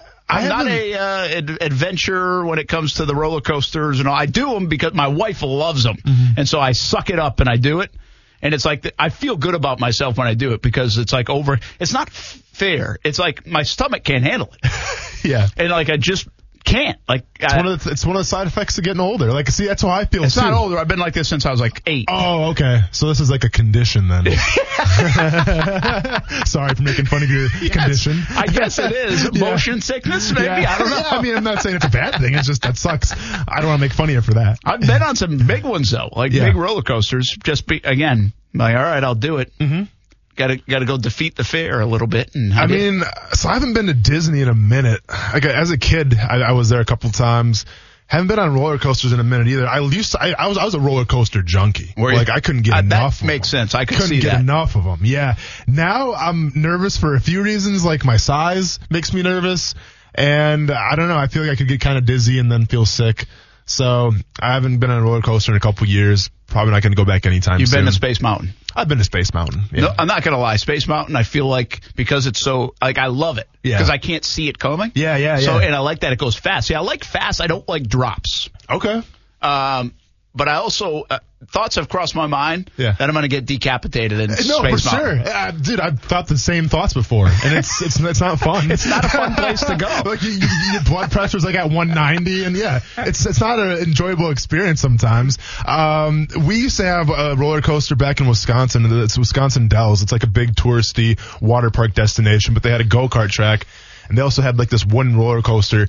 And the cool thing with this roller coaster is that you can do it at night too. There's something about being outside at night Yeah, yeah. with the trees and whatnot on a roller coaster. It's a really cool, really That's cool scene. So Yeah. you haven't brought Ronan to Disney yet? No, we haven't done Disney yet. Uh, we we're gonna kind of wait till he gets a little older so we can experience it, you know. So I think this might be the year that we're gonna Yeah, you gotta get full there. blow Disney. Yeah. He'll he'll love it. Now I'm Oh, I know. four years old. You should have saw him. So we went to the the blues festival, Yeah. And it's funny like when you have kids, how things change for like having fun. Like it used to be. Me and my wife would go to the blues festival and just listen to music and drink some, you know, some basic beverages, have a good time. Well, now it's about making sure my son has a, a cool experience as well. So the music, You know, bounce he- he- houses. that's exactly what I'm getting to. So we went to the bounce house. So I'm not sure if you've ever seen this bounce house, but there's like a, it's a Velociraptor dinosaur one, Okay, right? yeah. And we've been on it probably like three or four times because every single year they have it there. They have it for dancing in the streets as well. So Ronan's experienced with this, with this slide. It, it's a bounce house and it's a slide. He loves going down the slide. Well, I go to the ticket guy and I'm not going to buy him the all day pass because we don't have all day to be doing this. So instead of paying 10 bucks, I paid him five bucks for, for like three slide rides. Cool. So we get to the slide and something must have happened with the Velociraptor slide because it used to be where kids could just do whatever they wanted, climb up there as fast as you can and, and then like slide down, which I always encourage. You know, like when it comes to my son, obviously we preach love, we preach kindness, we preach respect. But when we're going up the slide, because it's a huge slide, I'm like, dude, if you got to push the kid out of the way, push the kid out of the way. But we're getting in, we're getting out, let's go. So that was the plan. Well, Kindness, something, love. yeah, well, something Get happened. the hell out of my way. Something happened because I, I want to be up and out by like in 10 minutes. That wasn't the case because something happened on this slide where the guy working it now was like running a tight ship where only one kid could go up it and then go down. So there must have been an Oh, incident or something. Well, keep in mind, Brent, like I'm not worried about my son being scared because we were experienced in this Velociraptor slide, but there were some kids who would get up to the top and all of a sudden were scared to come down. Yeah. And no, no other kids are pushing. Like my son would probably just push them out of the way. I'm like, forget you. I'm going on the slide. But that's not the case anymore. So parents had to climb up the slide to help their parent uh, to help the kid come down. So that was a nightmare. You almost need a fire truck we, there. We waited literally 30 minutes just for one turn. And by the time it was Ronan's turn to go up, that little dude. So I told him like, dude, just get up, get down, don't play around, let's go. He gets up to the top and it's bouncy. So he's just jumping up and down, not coming down the slide. I'm like, you got five seconds because I'm not going to come up there. I'm too big to come up there. I'm going to unplug the whole thing and ruin it for everybody. You got five seconds. So thankfully he saw me. He came down the slide. Everything was good. But man, what a mess that was. Sorry, that, that was a little So, bit of a rant. Only one, only one ride. No, we ended up getting two Oh, because he's the, well, I told him two. So he's like, again, again. I'm like, all right, let's make it fast. Yeah, you can't say no. It's hard to say no. It is hard to say no. Do you have a good time out there at Springing the Blues? It was a good time. Yeah, the music was obviously great. The weather was nice. It's supposed to rain. We didn't get rained on, thankfully. Food was a little expensive, though. Not gonna lie. But uh, what, what, It's are you gonna do? It's What are you gonna do, man? Hey, uh, I did see the uh, crazy inflatables. Yeah. Did you see the crazy arm inflatables there? No, no. Oh yeah, I saw them. They were they were at the Springing the Blues. It was just Okay. part of the festivities. Okay. I said next year we're buying a couple and putting them out there. It's going to be our faces. Let's on do it. That's the one we're We- going we to put need to do Spring that. in the Blues. We need to do that A immediately. little advertising. Yeah. We'll pay for it. Smart. Uh, for Springing the Blues. Uh, that was fun out there on uh, Friday. So hopefully everybody had a good weekend. Uh, I know a lot of folks that went, and and yesterday was a really good day. I think they did get some rain on Saturday night. Saturday night, yeah, because Uh, I was but- also out there watching the basketball games as well. right. That's when. How about a little balling and falling? Sounds like the bounce house almost was falling. Well, so with this ballin' segment, quick, um, I'm gonna have to boycott balling today. really? because I was at the sports bar and I had a gentleman come up to me who was my age and said, "Dude, I love the show. Can't get enough of it." I'm like, "Oh, thanks, man. Like, it's cool to hear, you know, people like it." But then he said, "Well, I got one thing to say." I'm like, "Oh, here we go." He goes, "You kind of talk a lot of Wisconsin sports, huh?" I'm like, "Well, yeah, but I'm from Wisconsin." He's like, "Yeah, but I mean, we're in Florida though, right?" And I'm like, "Sure." And that was that was a conversation. Well, then somebody else made a comment on Twitter. They did. And then you Well, reiterated the point, and you jumped in and said, "Talk Wisconsin sports." So I don't think you talk too much Wisconsin well, sports, but well, you know what, Brent? I made this guy happy. I said, okay, because he listens to the show every single day. He's uh he's like an AC install like installation an, an AC installer at like prestigious homes, I guess is what he said. So All he right. said he would listen to the show every single day. So did you tell him to buy some advertising? uh, I did not tell him that. Call but, our people. But, but I said I won't talk about Wisconsin sports at all today. So you know what, Brent? I'm just going to boycott this show. I'm not going to talk any Wisconsin sports. I'm not going to talk about the Brewers being the best team in the National League right now. I'm not going to talk about that at all. All right. I'm not going to talk about the Milwaukee Bucks being the number one seed in the playoffs right now and having the best record. I think that's good I'm- that you don't talk about it. I'm not gonna talk about it. Not gonna talk about Josh Hader right now. Brent, I'm not gonna talk about Josh Hader having five saves right now, a 0.000 repeating ERA, and 13 Ks only in seven innings and two thirds pitched. I'm not gonna talk about it. Not gonna talk about Giannis Antetokounmpo being the MVP probably of the season. I can't talk about it, man. People are sick and tired of me talking about Wisconsin sports, so I'm gonna keep my mouth shut and I am boycotting balling Uh, today. that's a good idea. Go get a drink from the bubbler. By the way, Regal Avenue Stadium 20 just did a $700,000 upgrade to 4D, says Jersey 2 Jacks. Who's listening? that might be the one. That's then. probably the one you're going. It opens Yep. on Thursday. You get to debut it, it sounds like. Uh, my balling, and before we take a break, and then we'll get to falling. You know what doesn't get enough love? The women's Final Four.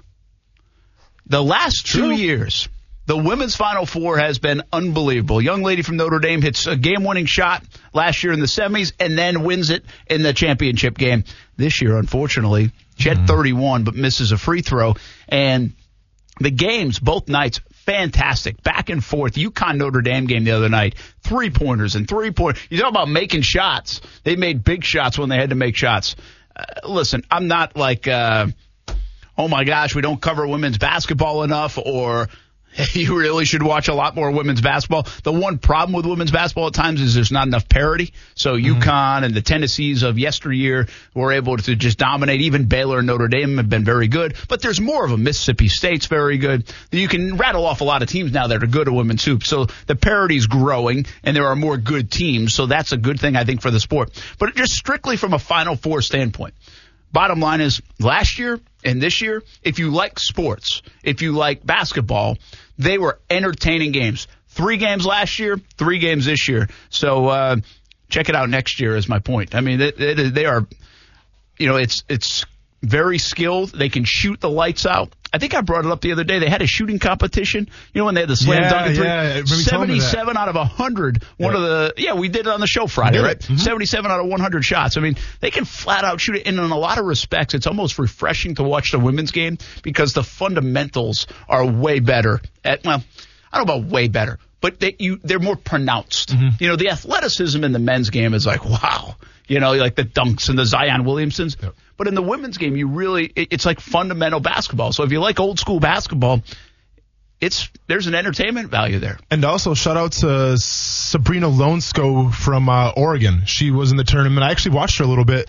She was arguably probably the best player of the whole tournament. She's coming back for her senior year because Oregon didn't go to the finals. She wants to take the team to the championship, so she's coming back. Pretty cool. And she, she- she's a ball. Yeah. like she's legit. That you know, I saw that and I was like, wow, that's interesting. I, I didn't, I've never really paid that much attention to see if the women leave early for the WNBA. Yeah, yeah. And so I thought it was cool that that was a story that she was staying in school. Yeah.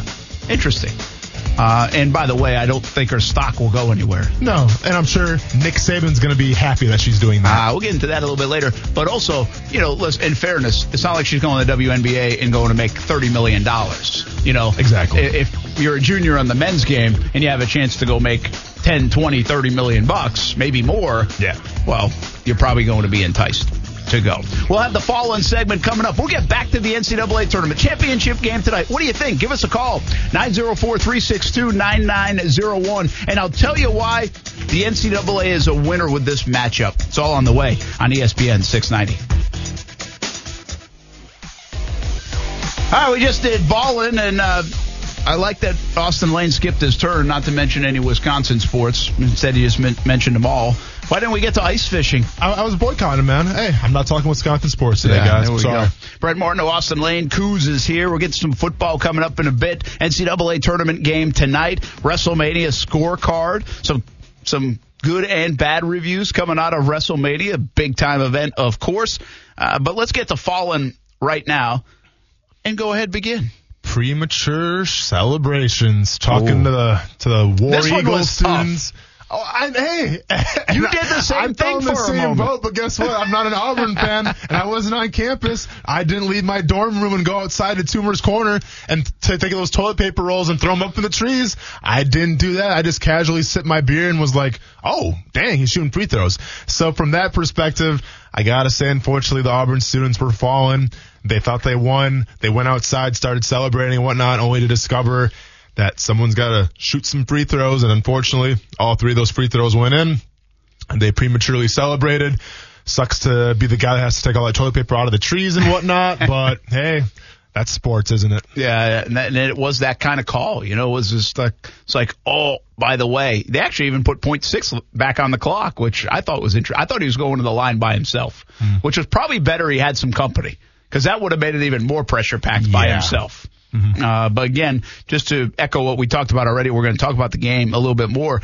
I mean, Kyle Guy deserves just as much credit as the controversy of the double dribble and and whether the foul should be called in that spot et cetera, et cetera. Uh, guy able to knock down the free throws and score six points essentially in the final eight and a half seconds of the basketball game. All right, here's my follow. Chris Davis, Baltimore Orioles first baseman. He's 0 for his last 44 dating back to last year. Dang. You and I could do that. I had no idea. You and I could do that. The only difference is Chris Davis is like in the fourth season of a $161 million seven year deal. How about that? He's 0 for 23 Wow. this year with 13 strikeouts. They're booing him. Um, and this comes after last, like, it goes fast in sports, right? When you're at that level, when you're at an elite level, it goes quick. And you have to start to wonder something's up. Uh, obviously, mentally, when you're struggling, it's hard enough in, in baseball and in these kind of sports to overcome it. You got to battle that side of it. A sport where you're going to fail seven out of ten times. And in his case, it's not like he's a 300 hitter to begin with. He's like a 240, 250 hitter, and he's going to hit some home runs. So he's going to fail seven and a half times out of ten. Well, he only hit like 168 or something last year, so he had a miserable season. He's got this big contract or decent sized contract for this day and age, and um, now he's he can't buy a hit. well, I mean, Brent, you're the perfect person to ask. You're a former baseball player, played in college. If a guy's in that big of a slump, as a player, what do you do? Like, do you change up your routine a little bit? Do you do you just try to I don't know talk to something? What, what, what's the what's the well, cure? on, on the uh, yesterday was the 30 year anniversary of Major League. Yeah. you, you go find Jobu. That's what you do. yeah, no, for sure. I mean, look, to me, I like I was a superstitious guy to a degree. I don't think I was over the top about it, but I think you just got to mix something up. You find something, and I'm sure he has over these last year. He really probably has done that. I don't. I mean, I, when you're like that, I, I don't know. I mean, I, I, if I was him, I'd lay down a bunt. I mean, I really would. Get your confidence I- up. Get on dr- base. Something like that. You need a blue pit. I mean, e- even the percentages to go 0 for 44. Yeah. You know, you, even if you strike out 13 times in 23 at bats, you're still putting it in play 10 times. So you'd figure something would come about. Um, but he's just really struggling. And there's no, you know, it's like, it's like anything at the elite level. You can't hide it. You can't fake it. You know, at, at, at this level, like at 12 years old or at high school, you can fake it a little bit because maybe the guy in the field's going to blow one or he's, he's going to, there's gonna going to be an error and you're going to end up on first base. So it feels like even if you're hitting 161 in high school, it, you've been on base a little bit, you've walked a bit. you- You're probably not noticeable, and of course nobody's talking about you, and you're not getting paid millions of dollars, so it's not exacerbated. Yeah. But there's nowhere to hide here, and and also if you're playing high school baseball or even college baseball, you're going to get somebody that's like you you might face say in, in a week a couple of pitchers that are really good, but then you're also going to get some pretty average guys out there. Well, not in the bigs. You're not getting pretty average guys. You're getting some of the best guys that can do it. So I think it's uh it's really hard to climb out of and.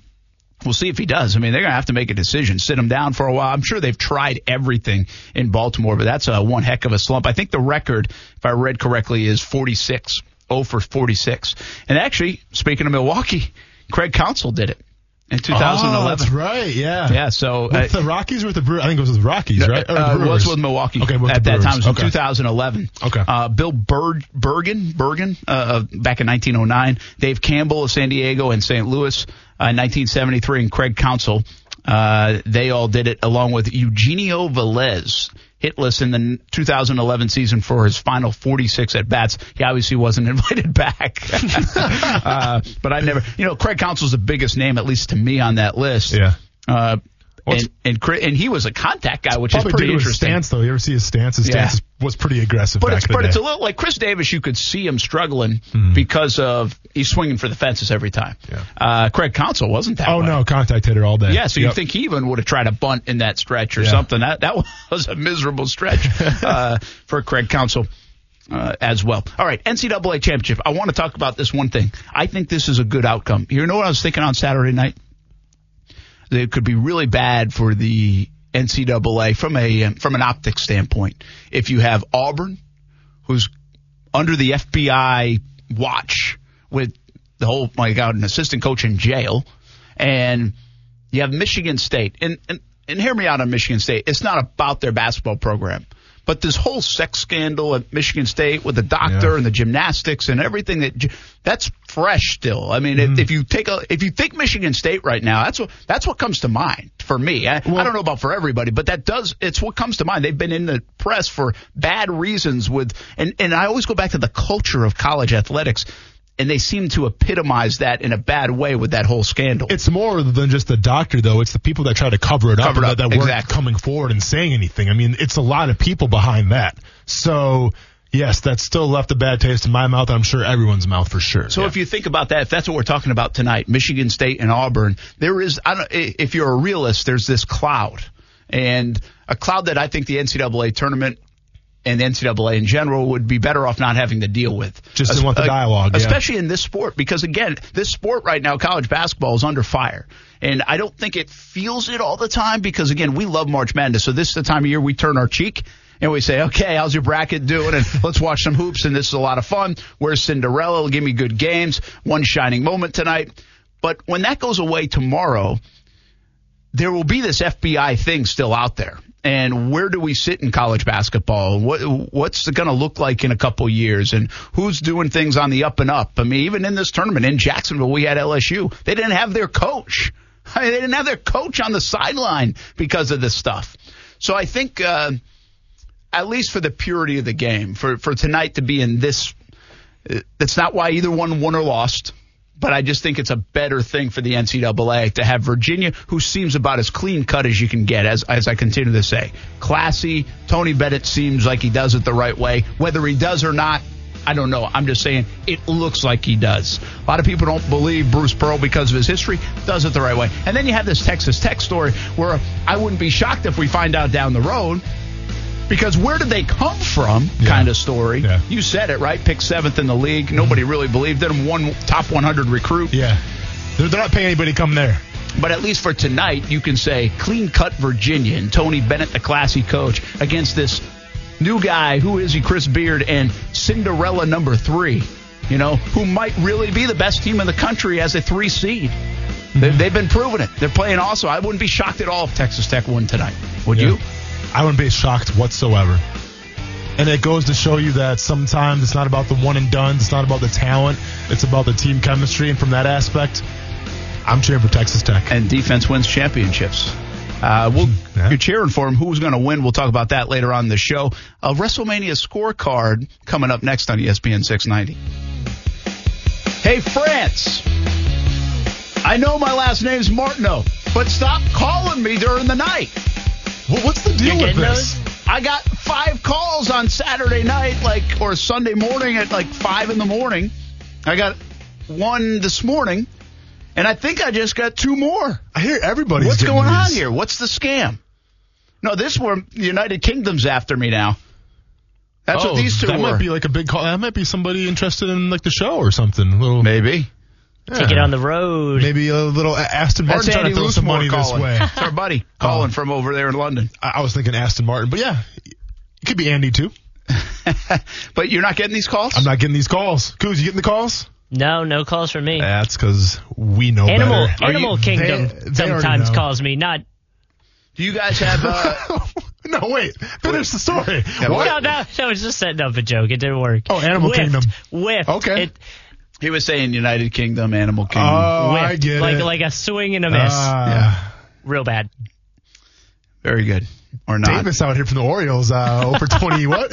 over 30 what? Yeah, over 44. Over 44, excuse me. So, did you guys have AT&T? No. I am AT&T. Yeah. You are, but you're not getting the calls. No, not Why, that I've what's up? noticed. Are they, are they paying or something or what? Well, no, I'm AT&T? saying that's what I'm wondering. Oh, no, I'm I- wondering I if have it's a it's so- a provider thing. I have Sprint. I don't know. Someone's got my info though. How Yeah. would France get my info? No, Brent, like what you're bringing up right now, it's all over Twitter. Like everyone's getting these calls. Yeah. So it's not just you. It's a it's a global kind of thing here. I And we no all idea. got like I know a bunch of people on Twitter, John Phillips included, Mm-hmm. that got it like within half hour of of when I got it. And so now I'm wondering if it's like like uh, two of the people I saw on Twitter I have on my contact list. exactly. So then it's like, wait a minute, did they somehow been able to? We, we need an investigation. Well, Send Ben Becker. I haven't got it yet, and I'm I'm happy for that.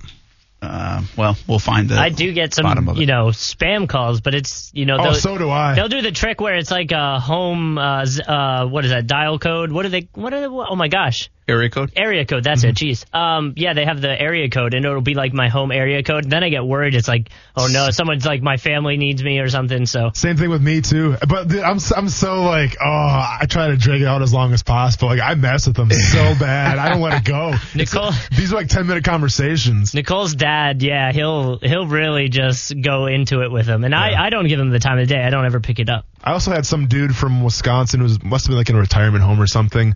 Um, kept calling me because he thought like I was like somebody else. So like he literally must have forgot that he called me. He'd call me back. So Yeah. we always chatted a little Yeah, bit. chat a yeah, I little chat. Yeah, I mean, I, honestly, dude, I think the dude was just lonely. That's awesome. honestly, like it, it's kind of sad when you think about it. But That's great that you yeah. talked to him. I talked to him a Watch little it bit. be like some like retired sports legend, and then you find out like know, years right? later. No, he'd be like, "Hey, Johnny," cool, I'm though. like, "No, this is Austin, man." Again, he's like, "Oh." Well, where are you at? I'm like, I live in Jacksonville. and they're like, How, how's the weather? And we're like, we just talk about the weather and stuff, man. And they're like, all right, well, I'm gonna try to call Johnny. I'm like, good luck with that. I'll talk to you next week again because like you always call me for some reason. So Pretty sure there's like a country song about that. Yeah, that- then Is the there? guy dies and leaves him millions, and then the family's all upset. yeah, Oh, there yeah. is. Yeah. There is that. Uh, God is great, beer is good, and people are crazy. people are crazy. Yeah. Billy Currington. Good call. Yeah. Yeah, I was There trying to think go. of it, couldn't think of it. Uh, that's good. Actually, uh, Cole Swindell is a new one at Dad's old number, which actually reminded me of that. Is when people change You know, so his dad had Oh, passed away, yeah, yeah. and that, somebody else has that number now. Where he's apologizing which is actually a for good calling. storyline. Yeah, I like that. So that's a good storyline. Uh, speaking of that, do you? I, I was thinking of this the other day. Do people, if you don't have that person now or do, don't know that number, like you don't even pick up the phone anymore, right? I mean, do, No, yeah, no. You think about it for a second, or do you, do you no, pick it up? You pick it I up. do. Yeah, I if, won't. if it's if it's Wisconsin number, I don't care who it is. If it's a telemarketer, I'll, I'll mess with you all day. Yeah, I'll, I'll pick it up. I feel I feel like now I'm a ninety percent just let it go guy. Yeah, if if you have something important, you will leave a voicemail, which my phone will transcribe, so I don't even have to listen to it. I can just read the text and say, "Oh, that wasn't someone important. I'll call him back." Well, and I also think most people, uh, with the exception of my mom, uh, text too. So like if they don't pick you up, they usually will text you, right? Mm-hmm. Or if you don't pick up, and, and that's the other part. Like I never leave a voicemail. I don't get voicemails anymore. Oh, like I don't understand why people leave voicemails. Now my mom does, so I listen to my mom's voicemails. Yeah. But my mom's old school. Like she doesn't text, she doesn't Facebook, she doesn't do anything like that. But I don't real. There's very few times you need to leave a voicemail.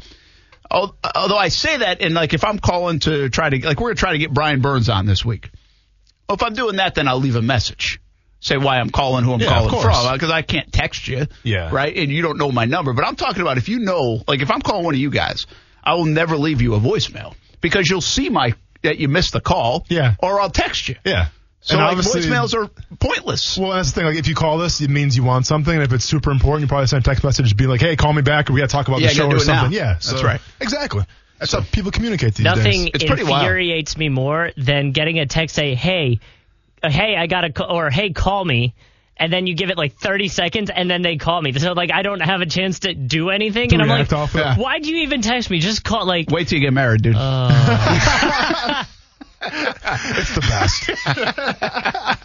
All right. Speaking of, was it the best or not the Oh, best WrestleMania? Give us the reviews. So, A, B, C, uh, well, thumbs up, thumbs down. Okay, well, let's just go off our predictions quick that me and Gary had. Our good friend Gary Barnidge was our WrestleMania liaison. Uh, he was in New York and everything, went to the match. I haven't talked to him since yet.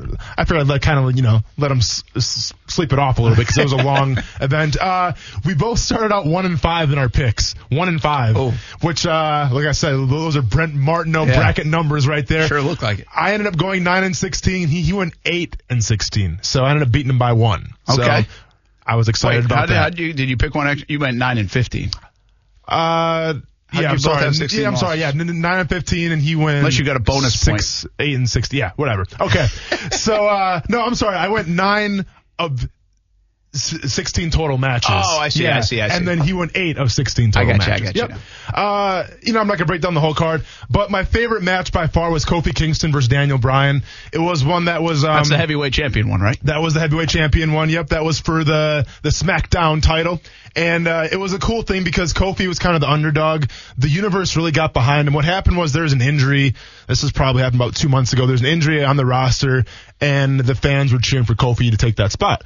Kofi took the spot. Vince McMahon liked what he saw, and they really pushed Kofi a lot. Well, Kofi Kingston ended up uh, beating Daniel Bryan for the for the belt and everything. He had his family out there. It was a really big event. Uh, really cool thing. Really inspiring. Uh, good for Kofi Kingston, a guy who's been in the business for about 12 years.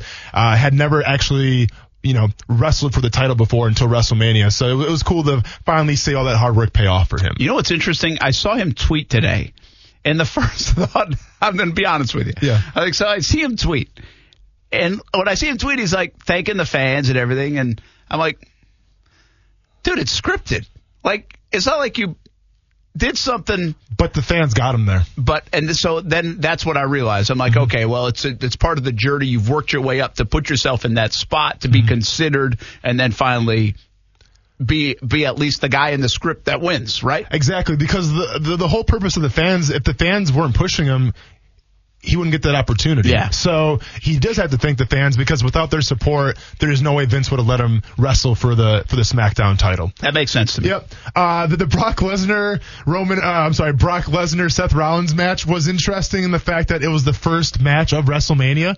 Uh, Paul Heyman, Brock Lesnar's advocate, came out and said Brock Lesnar has some other business in Las Vegas, hinting at the UFC. So Lesnar got beaten three minutes. Really makes you wonder if Mm. Going back to the UFC. It makes you wonder, man. And then hey. Let's get to the main event quick before Well, uh, we listen, go to our if break. you want to hang the main event, we got like 30 seconds. We can do it on the other side. Let's do it on because it's going to take a little more time, and I got a gonna- question on it. It's going to take a little more time, and I got to break this bad boy But down. overall, seriously, is it too long?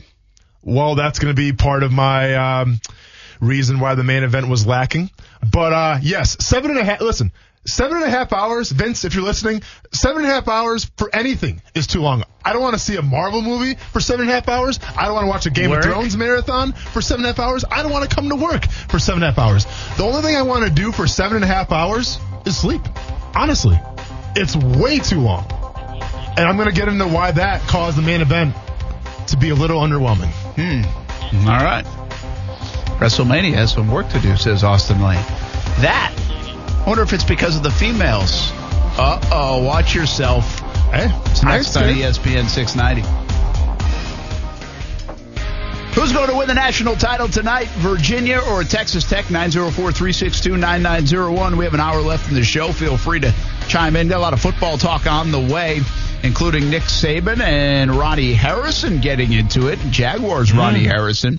Uh, Antonio Brown just can't stay away from the spotlight, it appears. And uh, much, much more to come here on Masters Week as uh, we get ready to head to Augusta tomorrow on ESPN 690. Brent Martineau, Austin Lane, Kuz is here. Thanks to Marcel Robinson for stopping by earlier. And WrestleMania was last night, super long, as everybody says. But get to your main event and why the main event isn't uh, or wasn't maybe everything it was cracked up to be. I'm going to keep it real. Okay. I understand that some people may be afraid to tell it like it is because the fact that WrestleMania had the first all female main event. And that's great. I think some people are afraid to really tell the truth and the fact that maybe it wasn't that good because they're afraid of the, the backlash they're going to get. I'm just going to make these points quick. As I talked about the last segment, a big thing with wrestling is the fan interaction. It's the fans cheering. That's what makes the match. So when we're seven hours in to WrestleMania, and it was evident on TV, and I'm sure people that were actually there can attest to it. We can call Gary, and I'm sure he would attest to it. Those fans were absolutely shot. I mean, after the Kofi win, after the, the, the boring match between Batista and Triple H, I think people were ready to go home. Yeah, I watched it. Just to interrupt you real quick, No, just to get on no, this side. Ben. Becker was watching after we were done with TV. He was Yep. kind of watching it ba- like he was slowly along. Mm-hmm. So we watch at like midnight. We were watching the Triple H match. Yeah, yeah, And yeah. he told me, and I didn't get that. So I don't watch wrestling. So, but he was like, "Yeah, you can tell the crowd." Isn't into it at all. Like Yeah. they, they want it to be done. They're- You can tell it's a dud match because they're not even into it and it's lasting forever. So Mm-hmm. to your point, it's you need. That's how you feel, right? That's how you measure if it's a good, good match, good script, good everything. Exactly. So from that standpoint, not off to a good start. Now there were the occasional, you know, Becky chance, which was great because she was really the, the most over wrestler there. She was the the fan favorite, and so that was cool. But from from a perspective, the crowd just wasn't into it. And what really ruined the match for me, yeah, there's some mistakes here and there. I mean, there's some mistakes. They call them botches, by the way. There were a few botches here and there. Um, you don't usually see a botch in, in a WrestleMania main event, so that kind of took some of the prestige, so some of the glimmer off it. But what made me mad was the ending. Did you hear about the ending or not? No. So the ending was what really kind of ticked me off, and I think ticked a lot of wrestling fans off. To quick explain this in a, in a, short version here, Becky Lynch shouldn't have been at WrestleMania. If you had asked me a year ago, do you see Becky Lynch headlining WrestleMania? I would say absolutely not. She doesn't have the last name Flair. She's not Ronda Rousey, who's coming from MMA, who's a movie star. She's just Becky Lynch. So Becky Lynch's story is one of overcoming adversity, being the underdog, the fans really carrying her, kind of like they did with Kofi Kingston, and the fans put her in that match. Yeah. So because she's become a star in the last year. She, she is the biggest star right now, in my opinion, in professional wrestling. It, it's, it's that much of a big deal. So her story is just, it, it's insane about how much, you know, pop she got. So from that aspect, they were right to make her the winner because she ended up winning it. And that was great. But the way she won it kind of cheapened the whole deal because what happened was Rousey went for a move and Becky just kind of rolled her up. but it was a sloppy roll up and it just it wasn't a WrestleMania moment ending caliber kind of moment. Basically what happened was Rousey went for a move, uh, Becky Lynch rolls her up, one, two, three. They show the replay. Ronda Rousey's arms weren't down, or her shoulders weren't down, so there's controversy there. Now, whether that's part of the story or not, it doesn't make a difference going forward because it cheapened the whole deal that you didn't let Becky Lynch get really get her moment. It was it was a botched ending. Um, it wasn't smooth. Not and just- memorable. it wasn't memorable at all. For for being the main event, for having these women, the first ever female all main event WrestleMania, to have it end like that, to have the whole WrestleMania event end like that. I just thought it wasn't that good. And this isn't this isn't a knock of you know girls wrestling or guys. I mean, if this would have happened in, in, a, in a in a guys match. I would have said the exact same thing. Yeah. It's just the fact that the way it ended and just the, the time limit and the crowd interaction just wasn't there. Okay, so let me get this off WrestleMania in a way and, and bring it to more just in general. Yeah. And because the elephant in the room is, and I thought of this last night as it's going on and on, and people in the newsroom talking about it and they like it. And I'm thinking, I'm like, wow, the, they're waiting until after midnight to watch women wrestle. Mm-hmm. Like I'm, I'm not gonna lie, I thought I was like, I mean, I I've been in the business for 20 years. Like I understand how sports works. Like let me tell you, folks, the Final Four on Saturday night and tonight will outdo the numbers of Friday night and Sunday that the women's games did. Meanwhile, I just told you earlier in the show, my ballin' was the women's Final Four. Yeah, I just told you the last two years, watch the women's Final Four. It's fantastic. But I'm just giving you reality is the masses don't watch women's sports more than they watch men's sports. And so it crossed my mind last night where even though this is scripted and it's not necessarily, you know, you, can, you have your fake wrestling people and all this stuff. The bottom line is it's a huge show and it's still under the sports and entertainment umbrella. And it did cross my mind to say, wow, they're like, not only is this long, but they're waiting this long and they're going to watch the women wrestle. Yeah. And so I was a little surprised. I, I, I, did, I'm just being honest with you. I did say that to myself. No, for And sure. So my question really is, was it the right time for that? Mm-hmm. You know, did Vince McMahon, did, did WWE, did they miscalculate? Did, No. was, should they have waited another year? Should, is that three years down the road? Is it? No, did- so no, it wasn't from uh, from the timing. I think it was the perfect timing because Becky was so over. She was th- she was the main attraction of WrestleMania, and you know the, the build up leading to this match. I mean, it's been building up for the past you know six months or so, and the build up has been great. The anticipation was great, so the timing was right on. so people couldn't wait for it. people couldn't wait for it. I, I mean, I was I was excited because I didn't know what was going to happen. But I think, and I don't know if this is true or not, but what I've been reading is the fact that maybe it ran a little too long and they had to shorten the match, hence why it was kind of a cheaper finish. Huh. That's what some people are saying. Interesting. But, but regardless, like I said, it's WrestleMania. I don't I don't care if it's females or males. Like you want that last WrestleMania moment, you know, when, when they go one, two, three, you want it to be a special, magical moment. And unfortunately, I just didn't feel like it covered that. Do you think uh, this is a billion dollar deal with Fox coming up in October uh, for WWE? Again, people, I get it. Like uh, I'm not a wrestling. I mean, it's five o'clock on ESPN 690. I'm talking WrestleMania a little bit, but I'm talking on broad picture here. And it's you're going to flip the TV on all f- in the fall during football season on Friday nights, starting in October at eight o'clock at night till ten o'clock, and you're on Fox 30, and you're going to watch. Well, you might not watch, but you'll see wrestling Yeah. and the numbers will be good. I mean, that it's a billion dollar deal with the WWE. So, I mean, the thing is, you- my point is, can Vince McMahon screw this up? Can, hmm. can he do anything to mess it up? Wrestling's No. got a ton of momentum, but can he hurt the industry in any way, or is it going to take somebody else? Like, you all because now listen to the last couple weeks what we've talked about. Well- the John Oliver stuff, right, where he brought up just how these guys aren't treated well, uh, the wrestler guys and uh, ladies and uh, men uh, aren't treated probably as well as they should be. And then you come on WrestleMania and you have your big day, and it's not getting rave reviews. It, it's at least being criticized to a degree from main event to how long it was. So I guess is it just kind of a couple weeks that aren't that great for wrestling, or can he hurt his product? Yeah. Can he do something in a product that's lasted for two generations of people now, if not longer, decades and decades, grown into a billion dollar industry? Can he hurt it? So two things. This actually covers my cruise control. Should I get into it quick? Sure. Okay, so uh, stay in your lane cruise control. First, I just want to give you know uh, just the cruise control for wrestling in general because Fox Sports Network just signed the billion dollar deal to, to air wrestling. ESPN's been talking about it the whole day. It's been trending on Twitter since, you know, since 11 o'clock last night. It's, it's the top Uh, trend. SI I didn't even know SI has- ESPN, it's- they have they SI have their own wrestling? wrestling chapter, yes. So from that perspective, listen, I know there's people out there that want to call it, you know, a, a fake, just BS kind of sport. It's oh, not we just even a had someone on Twitter, and by the way, he's a follower. He listens, and, and Yeah. I've, I've known him for a while. I mean, I know him on Twitter for a bit, and he said that's fine if people want to watch fake wrestling, but thumbs down to any sports media that even mentions it. And Okay. See, Well- I, I disagree. To I'm, again, I'm talking to you like I'm I'm this guy. I'm Mike and Listen. Jax. I don't watch it, but to you're fooling yourself if you don't think people watch it. To- It's not a big to, thing. to get back to, to Mike's, the guy's name's Mike?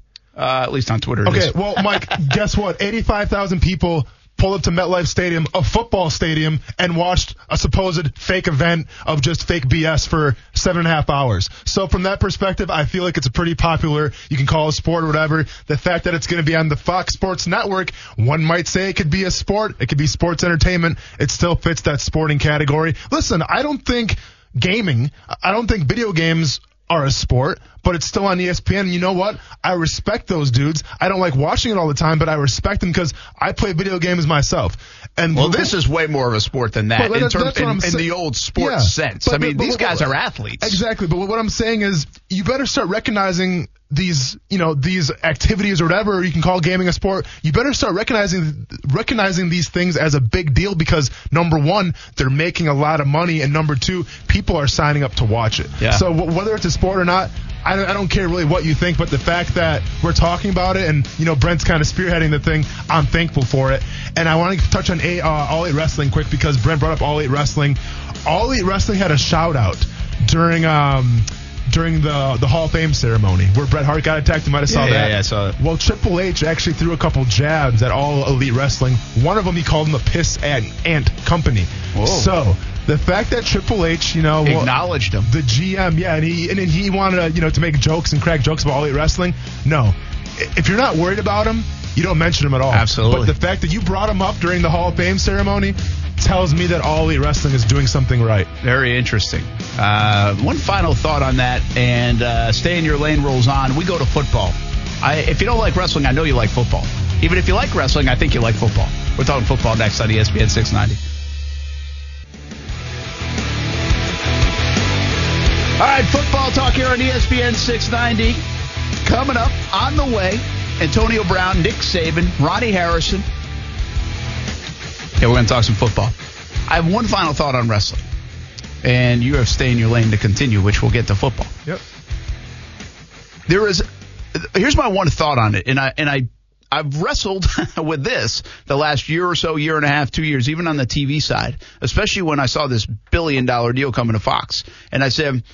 We got to start doing more with, like, I feel like we should even start doing more in sports, maybe in our half hour shows Saturday, Sunday night. I think there's something to do. I mean, could you even make the argument Friday nights? It's on Fox 30. Can we do something on, uh, in the early news, uh, like in our sportscast or late news? I don't know. I, I still, again, go back and forth on that. And the reason I do is, although it's a billion dollar deal for that, it's one of the unique things, and video gaming is like this too, where you have to wonder if local TV, radio, print, websites can make any money off it.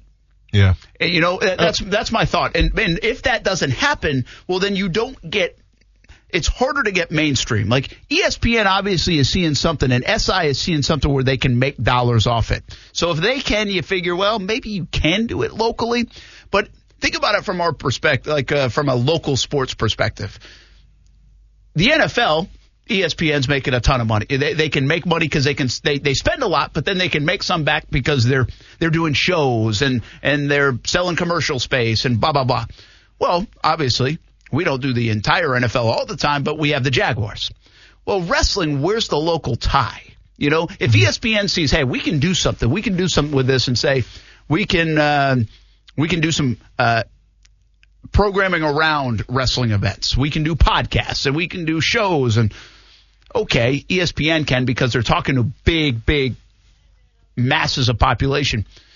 Locally, what's the local angle? You know, Mm-hmm. so that's what I kind of wonder about where this goes. You can have a billion dollar deal with TV nationally, yet still not be able to do much from a local standpoint. And not to say na- nationally is the mainstream, but I do think it kind of filters through the locals too, local sports. And I wonder if it ever gets that mainstream where we're talking about it like we talk about college basketball or college baseball or college football or NFL, NBA, whatever else.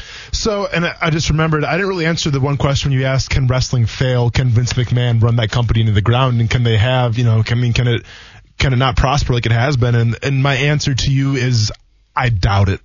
Because there has been some questionable decisions in, in you know in the business, including Vince McMahon. But and Vince McMahon said it himself.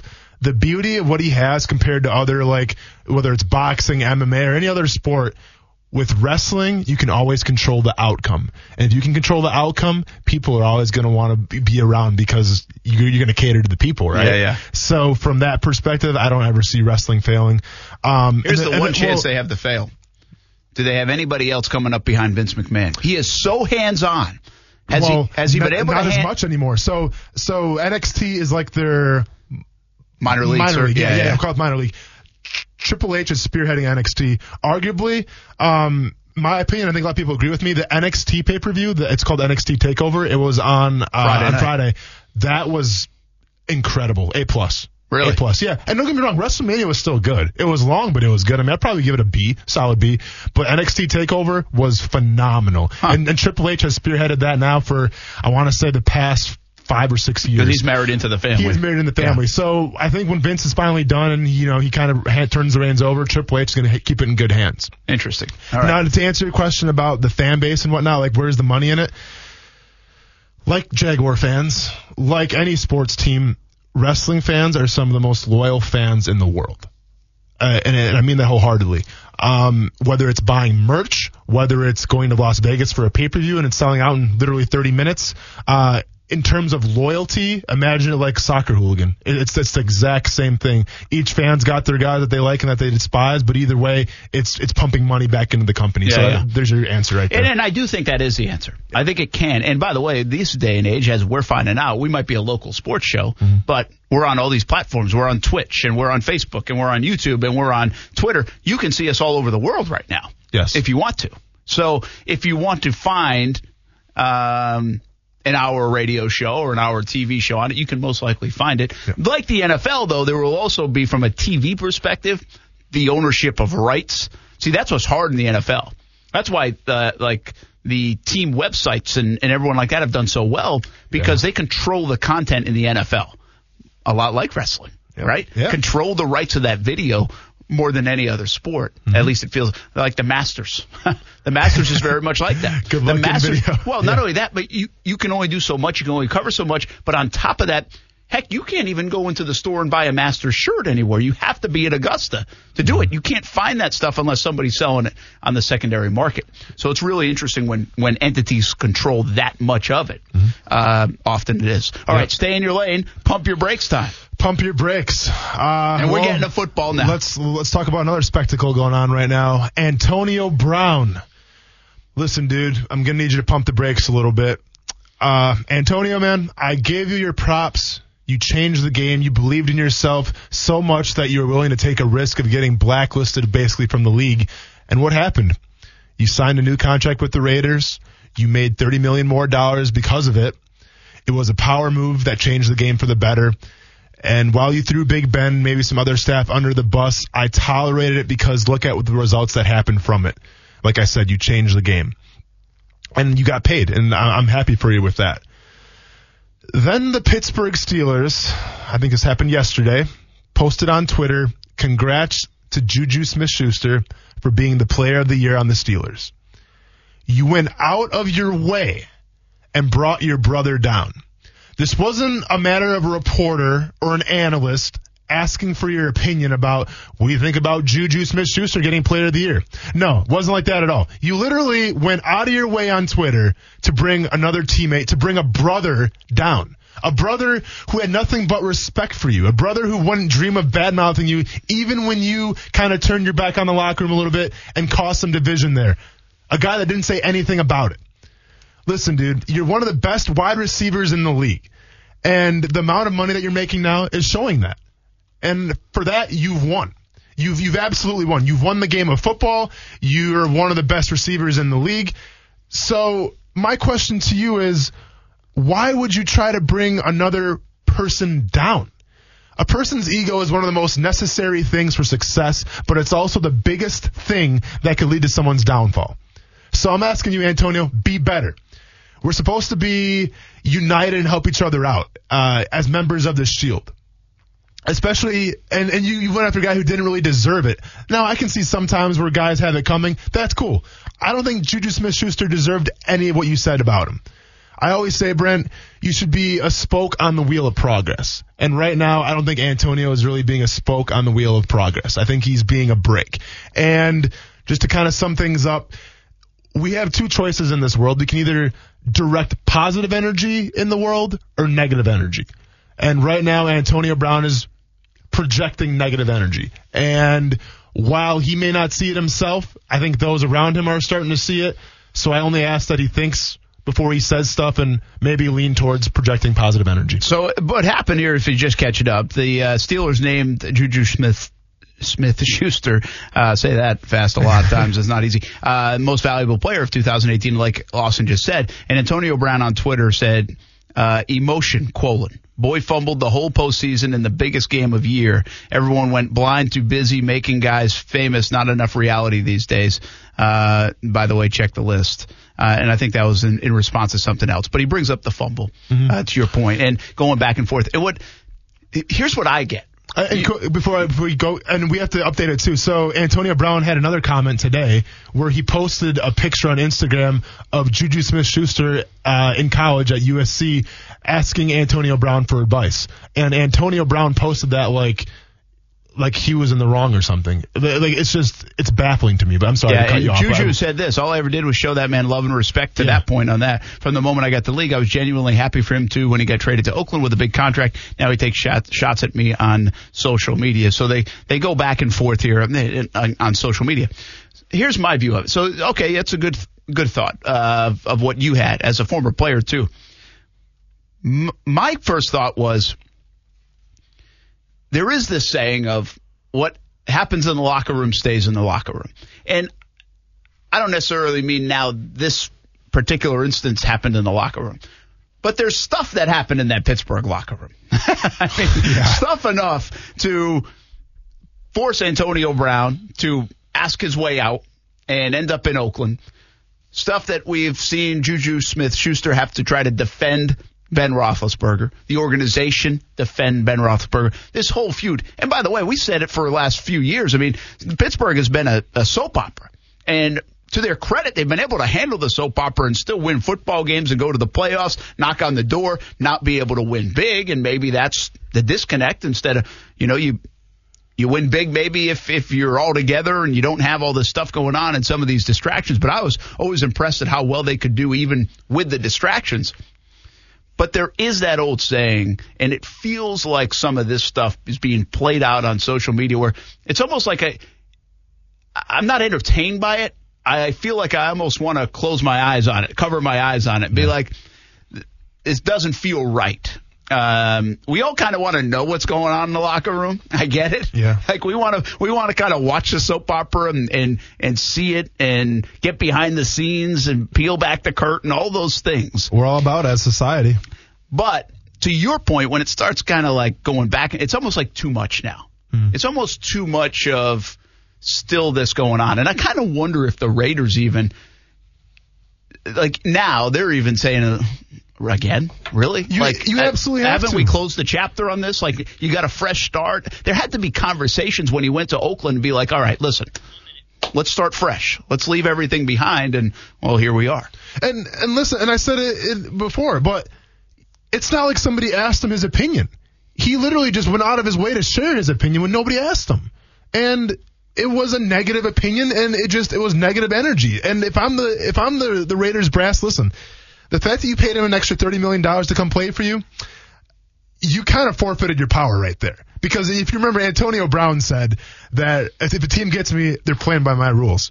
Well, due to his contract, they kind of are playing by his rules, right? Yeah, they signed. Yeah. So it frustrates me. And and listen, like, Brent, you, you touched on it. We we love the drama as a society. We we love to see the back and forth. I mean, we're talking about it right now. Right, right? It gives Like, us gives us content. I people mean, are listening, yeah. So we're talking about it, and you know, we're spreading it as well. But it ticks me off as a former football player because I think back to the lockout, and this is you might wonder how this is going to tie in, but during the lockout, the problem that NFL players had was we weren't on the same page. We didn't all come together.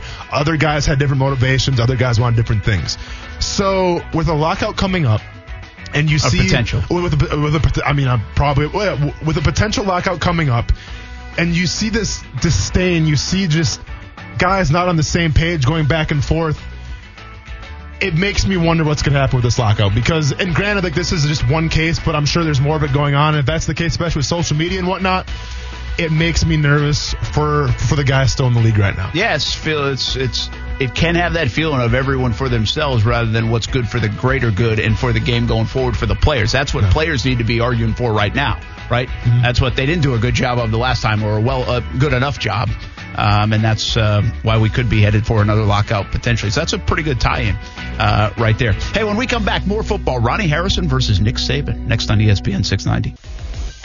Oh, when does the truth and speaking the truth kind of cross the line a little bit? You know, that's kind of what we're talking about with Antonio Brown and Juju Smith Schuster to a degree. You know, we ask, uh, us, I say we in the media, you know, and I think even as fans say, hey, you want the authentic, genuine stuff. You want, you want good answers. And then when you get them, sometimes you're like, why the hell did he say that? so I always think we have to be a little careful to be too hypocritical on this stuff uh, when it comes to that point. That being said, Nick Saban is in the news, and without saying his name, he put, well, he didn't, but Jaguars safety Ronnie Harrison kind of put himself back in the news because Saban didn't say Ronnie Harrison, but he all but said Ronnie Harrison. So to set this up, Brent Martineau, Austin Lane, Kuz back here on ESPN 690 on a Monday, half hour to go. I want you to hear the thoughts from Nick Saban and how this all started.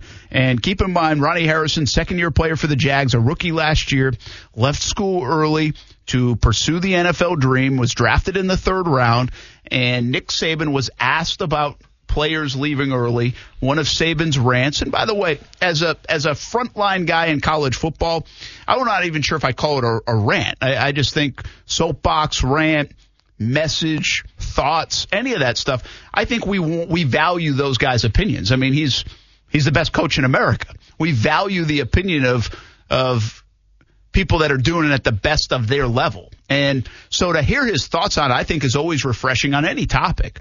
Now, then we can decide whether we agree or not. But here Nick Saban's thoughts on um, guys leaving early for the NFL. I do know there's some pretty compelling stats out there about guys going out early for the draft. Uh, I think in the last five years, not counting this year, there's been 380 players or thereabouts go out early for the draft, and 25% of those guys didn't even get drafted, and another 25% weren't on a team in three years. So that means 50% of the guys that went out early for the draft had failed careers. But if you look at the number of guys that were first and second round draft picks, there were very few guys that had failed careers. Now we have guys that have no draft grades, seventh round grades, free agent grades, fifth round grades that are going out for the draft. And, you know, the person that loses in that is the player. So there's Nick Saban. And what he went on to say, you didn't hear that part, but he said, for example, I'm not going to name any names, but a third round guy from last year, well, okay, who was drafted in the third round? Let's do this. yeah, Yeah. it was Ronnie Harrison. So he essentially named Ronnie Harrison and said he cost himself money. He cost himself, I think the number used was like 15, 18 million dollars potentially. If he comes back to school for a year, gets drafted in the first round, well, then he makes himself some money. Okay. There's a lot to this in my opinion. One, I think Saban is right on a lot of levels especially the back end guys. The back end guys, and we see this in a lot of different sports. We're about to see it in the Major League Baseball draft. There will be some high school kids that don't go to college and take some money, and it's a bad move for them. And to each their own. Everybody's going to make these decisions. I don't think this always has has to involve money. I think it involves recruits. What I would say to Nick Saban in this same situation is, okay, Nick, how many guys committed to you as a sophomore and a junior? and made the wrong decision committing to you because you then filled their scholarships or their competition with better players and now they are sitting at the end of your bench. See, to me, there's not that much of a difference between a failed NFL guy, other than the money. I, so there is a big difference. But in that, in the essence of this conversation, there's not that much of a difference than a guy who goes to college. He's this big recruit, and you're getting him, and he's going to Alabama, and he hardly plays, so he fizzles out at Alabama. Then the guy that chooses to go to the NFL in the fifth round, sixth round instead of coming back, and he fizzles out too. It's a similar type of decision. Sometimes you're given bad advice, sometimes you just make a bad decision, or sometimes the circumstances work against you. And circumstances, by the way, can be injuries. You know, he could, Ronnie Harrison could simply go back to Alabama last year, play his senior year, and get injured. And his stock didn't go anywhere but maybe down instead of up. Exactly. So you you have those. I mean, heck, you can walk across the street and get hit by a bus. I understand that. So I, I get the essence of what Saban is saying, but I think if you flip it on its head a little bit, he's guilty of it on the recruiting side very often by asking kids to commit as sophomores and as juniors and earlier than maybe they even want to. So I do think it's a bit hypocritical in that sense. Now, the other bad thing for Saban here, or really maybe the only bad thing for Saban, don't call out your guy. I mean, don't call out your player. And I think that's what Ronnie Harrison had a lot. Uh, that's where he came back and said, you know, he said things, things about Saban, which whether they're true or not, I think that's what got him emotional about the topic. So when I saw this come out, and I so the first thing I saw on Twitter today was Ronnie Harrison's response. Yeah. So I was like, all right, I gotta, I gotta dig deep into this. So I saw what Saban said.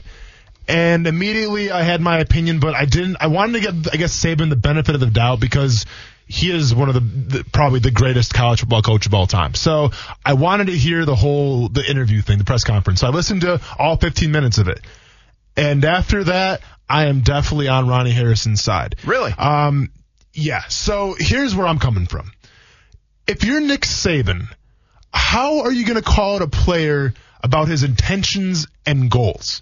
Instead of talking bad, and it's so funny you said, well, we had a third round draft pick. Well, Ronnie Harrison was the only third round draft pick. Yeah. So stop like going around the detail and just say his name then, because you're basically saying his name. Yeah, that, that, was a mistake he made. That was a mistake he made, in my opinion. Okay, let's call it a mistake then. Let's talk about some more mistakes that Nick Saban made. So instead of talking bad about Ronnie Harrison, saying how he should have stayed another year to make more money, well, Ronnie Harrison was slated to be a, a late first rounder to an early second rounder. What, what caused him to drop a lot, I feel like, was his character flaws. Uh, some NFL scouts, and I read into this, were saying that he had some character issues, and that's why teams were turned off a little bit. Okay, so he goes third round. So be it. But instead of being his head coach, a guy that you brought in, uh, a kid that you brought in to play for university, a kid who gave you blood, sweat, and tears, instead of questioning him and kind of calling him out, why wouldn't you just say, you know what, we had a guy like Ronnie Harrison. Uh, didn't go first round, unfortunately. He fell a little bit in the draft, but I have confidence in his abilities. I have confidence of, of how we prepared him as a player. And when that second contract comes around, he's going to be successful. It's your job to get the kids ready for, for, for the next level, Saban. So then why are you saying, oh, he should have stayed another year? Are you saying that you didn't get him ready in time? Are you saying that you're doubting your coaching techniques? Are you saying that maybe your program doesn't get guys ready for the NFL? Because that's what I garner from when he says things like that. He, he didn't pay Ronnie Harrison any kind of compliment. He didn't say, well, he had a really good first year in Jacksonville, because he did have a great first He year. had a very good We year. talk about him all the time on this show. But it, it's Saban's, it's Saban's deal that just, I guess, question his intentions and say, ah, he should have came back another year. Well, and see, here's the deal. So this is where I think Saban made the mistake. A third round guy is not a good example here. Now, what he says is 15, 18 million dollars. Here's the deal. Jags signed him for a four year, 3.38 million dollars. So say he could get 15 million at the back end of the first round in general. And by the way, you get 15 million and the team owned, owned uh, actually controls your contract for five years in the first round. So that's a big difference, right? Three and a half million dollars worth 15 versus 15 million dollars. Big difference. And by the way, only 800,000 of that's a signing bonus. So nothing's really guaranteed in the NFL after that signing bonus. Ronnie Harrison's reply was, coaches get so butthurt nowadays about a kid making a decision to live out his dreams and go pro. Makes me think, do you really care about the success of the kid or how well your program performs? And so that was the response that, that mm-hmm. got everything going. But I think Saban was trying to say, and is, is, I think his principle of the matter was correct in saying these fifth, sixth, seventh round guys that then just don't even get a chance, don't get drafted.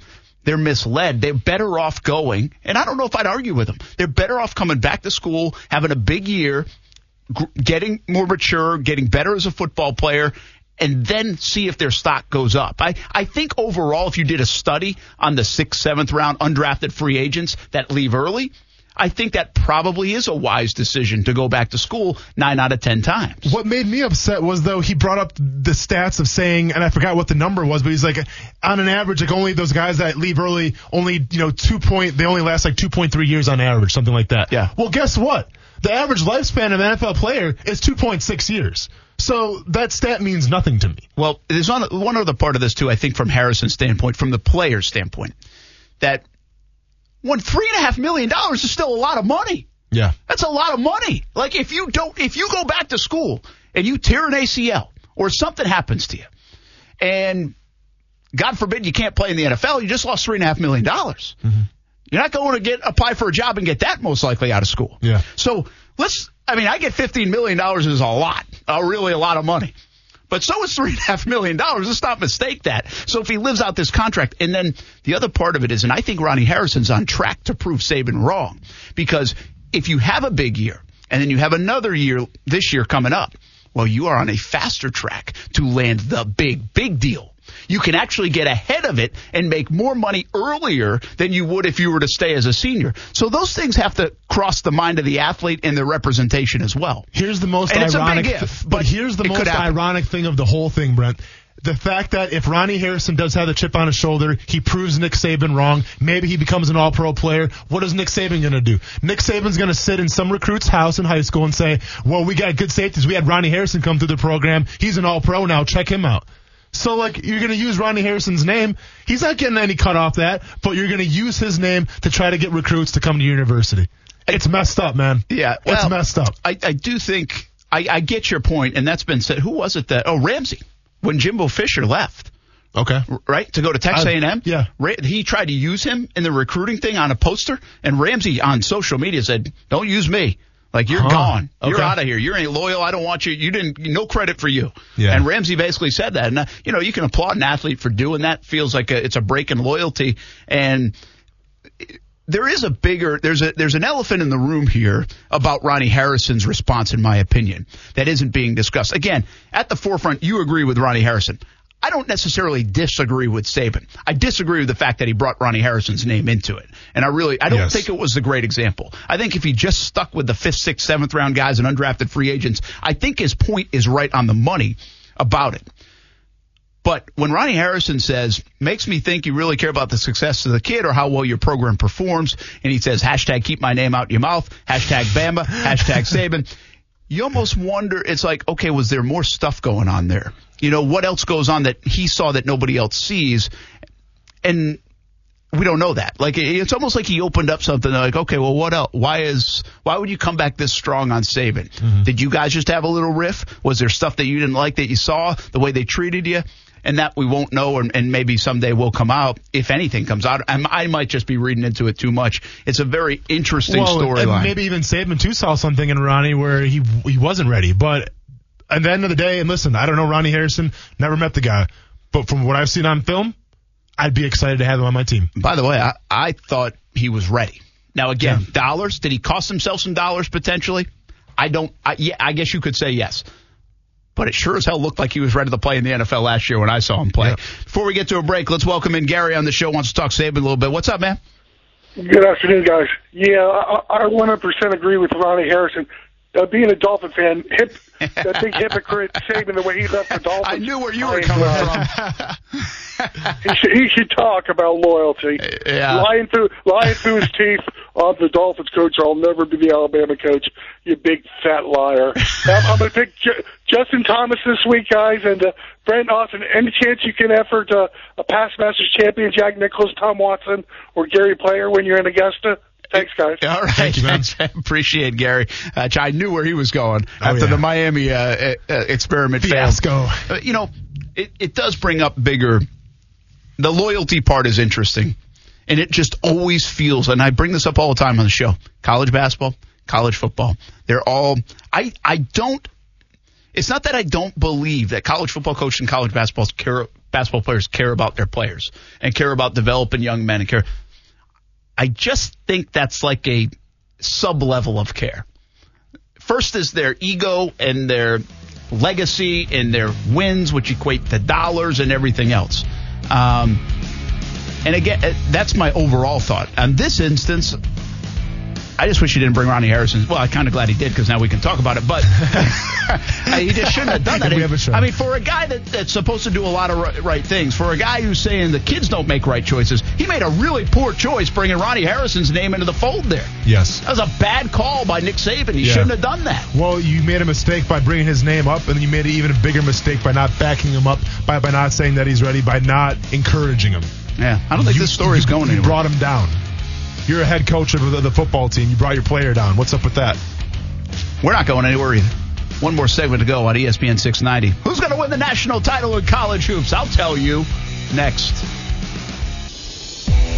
Oh, what a weekend. That's why we love doing what we do here on Action Sports Jax on ESPN 690. The Magic make the playoffs. Now they jockey for seeding, and if they get the sixth seed and play the Sixers, we could be headed to Orlando for Kuz, going to see a playoff game, which we should.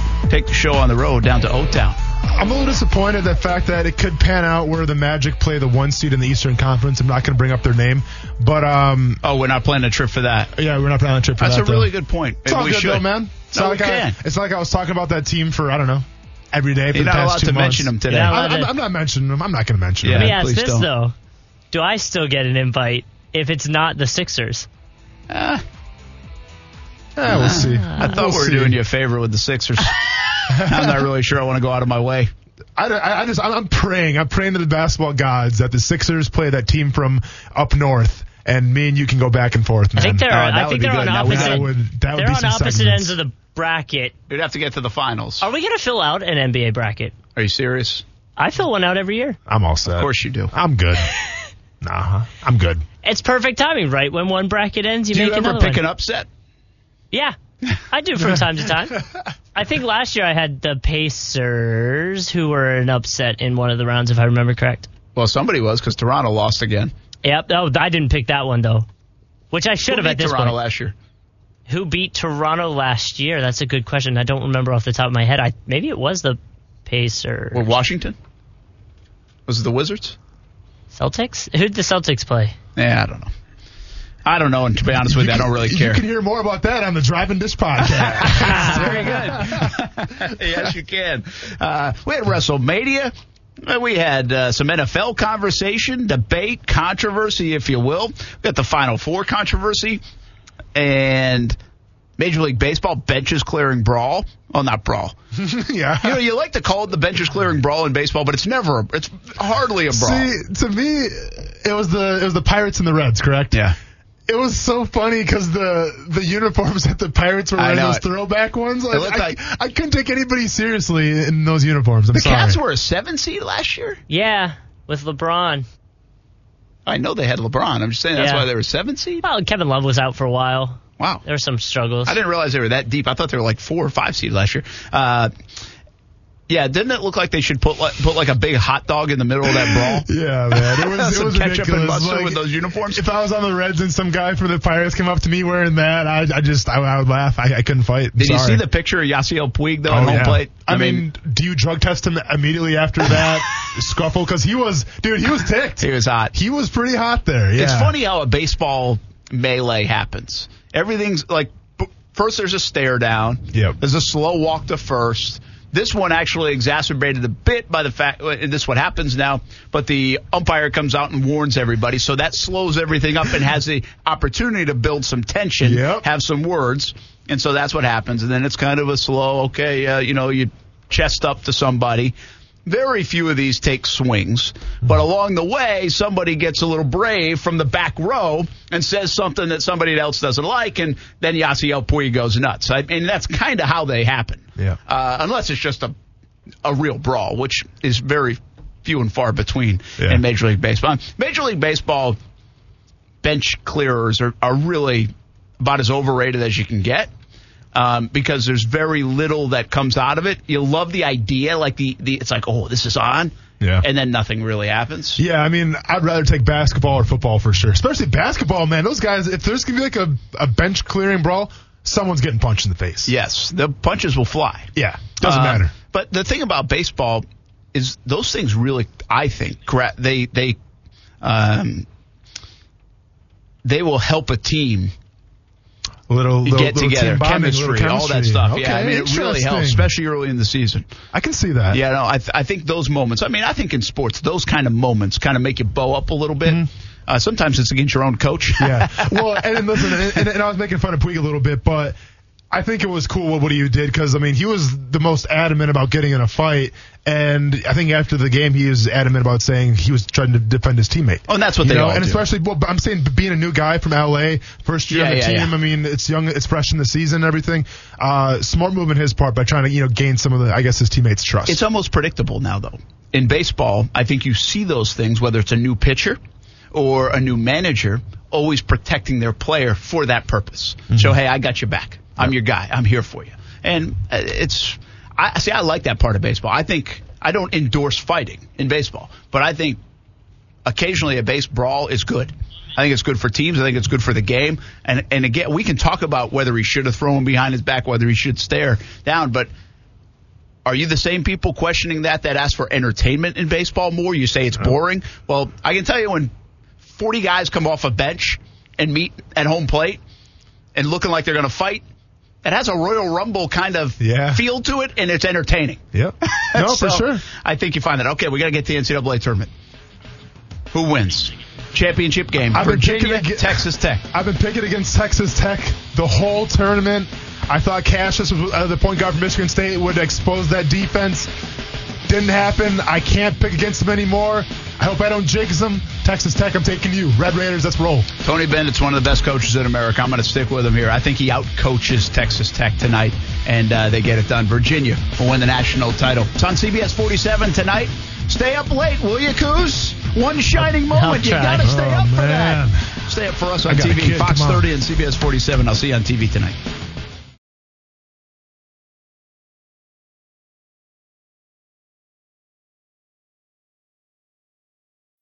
When you need mealtime inspiration, it's worth shopping Kroger, where you'll find over 30,000 mouthwatering choices that excite your inner foodie. And no matter what tasty choice you make, you'll enjoy our everyday low prices, plus extra ways to save, like digital coupons worth over $600 each week. You can also save up to $1 off per gallon at the pump with fuel points. More savings and more inspiring flavors make shopping Kroger worth it every time. Kroger, fresh for everyone. Fuel restrictions apply.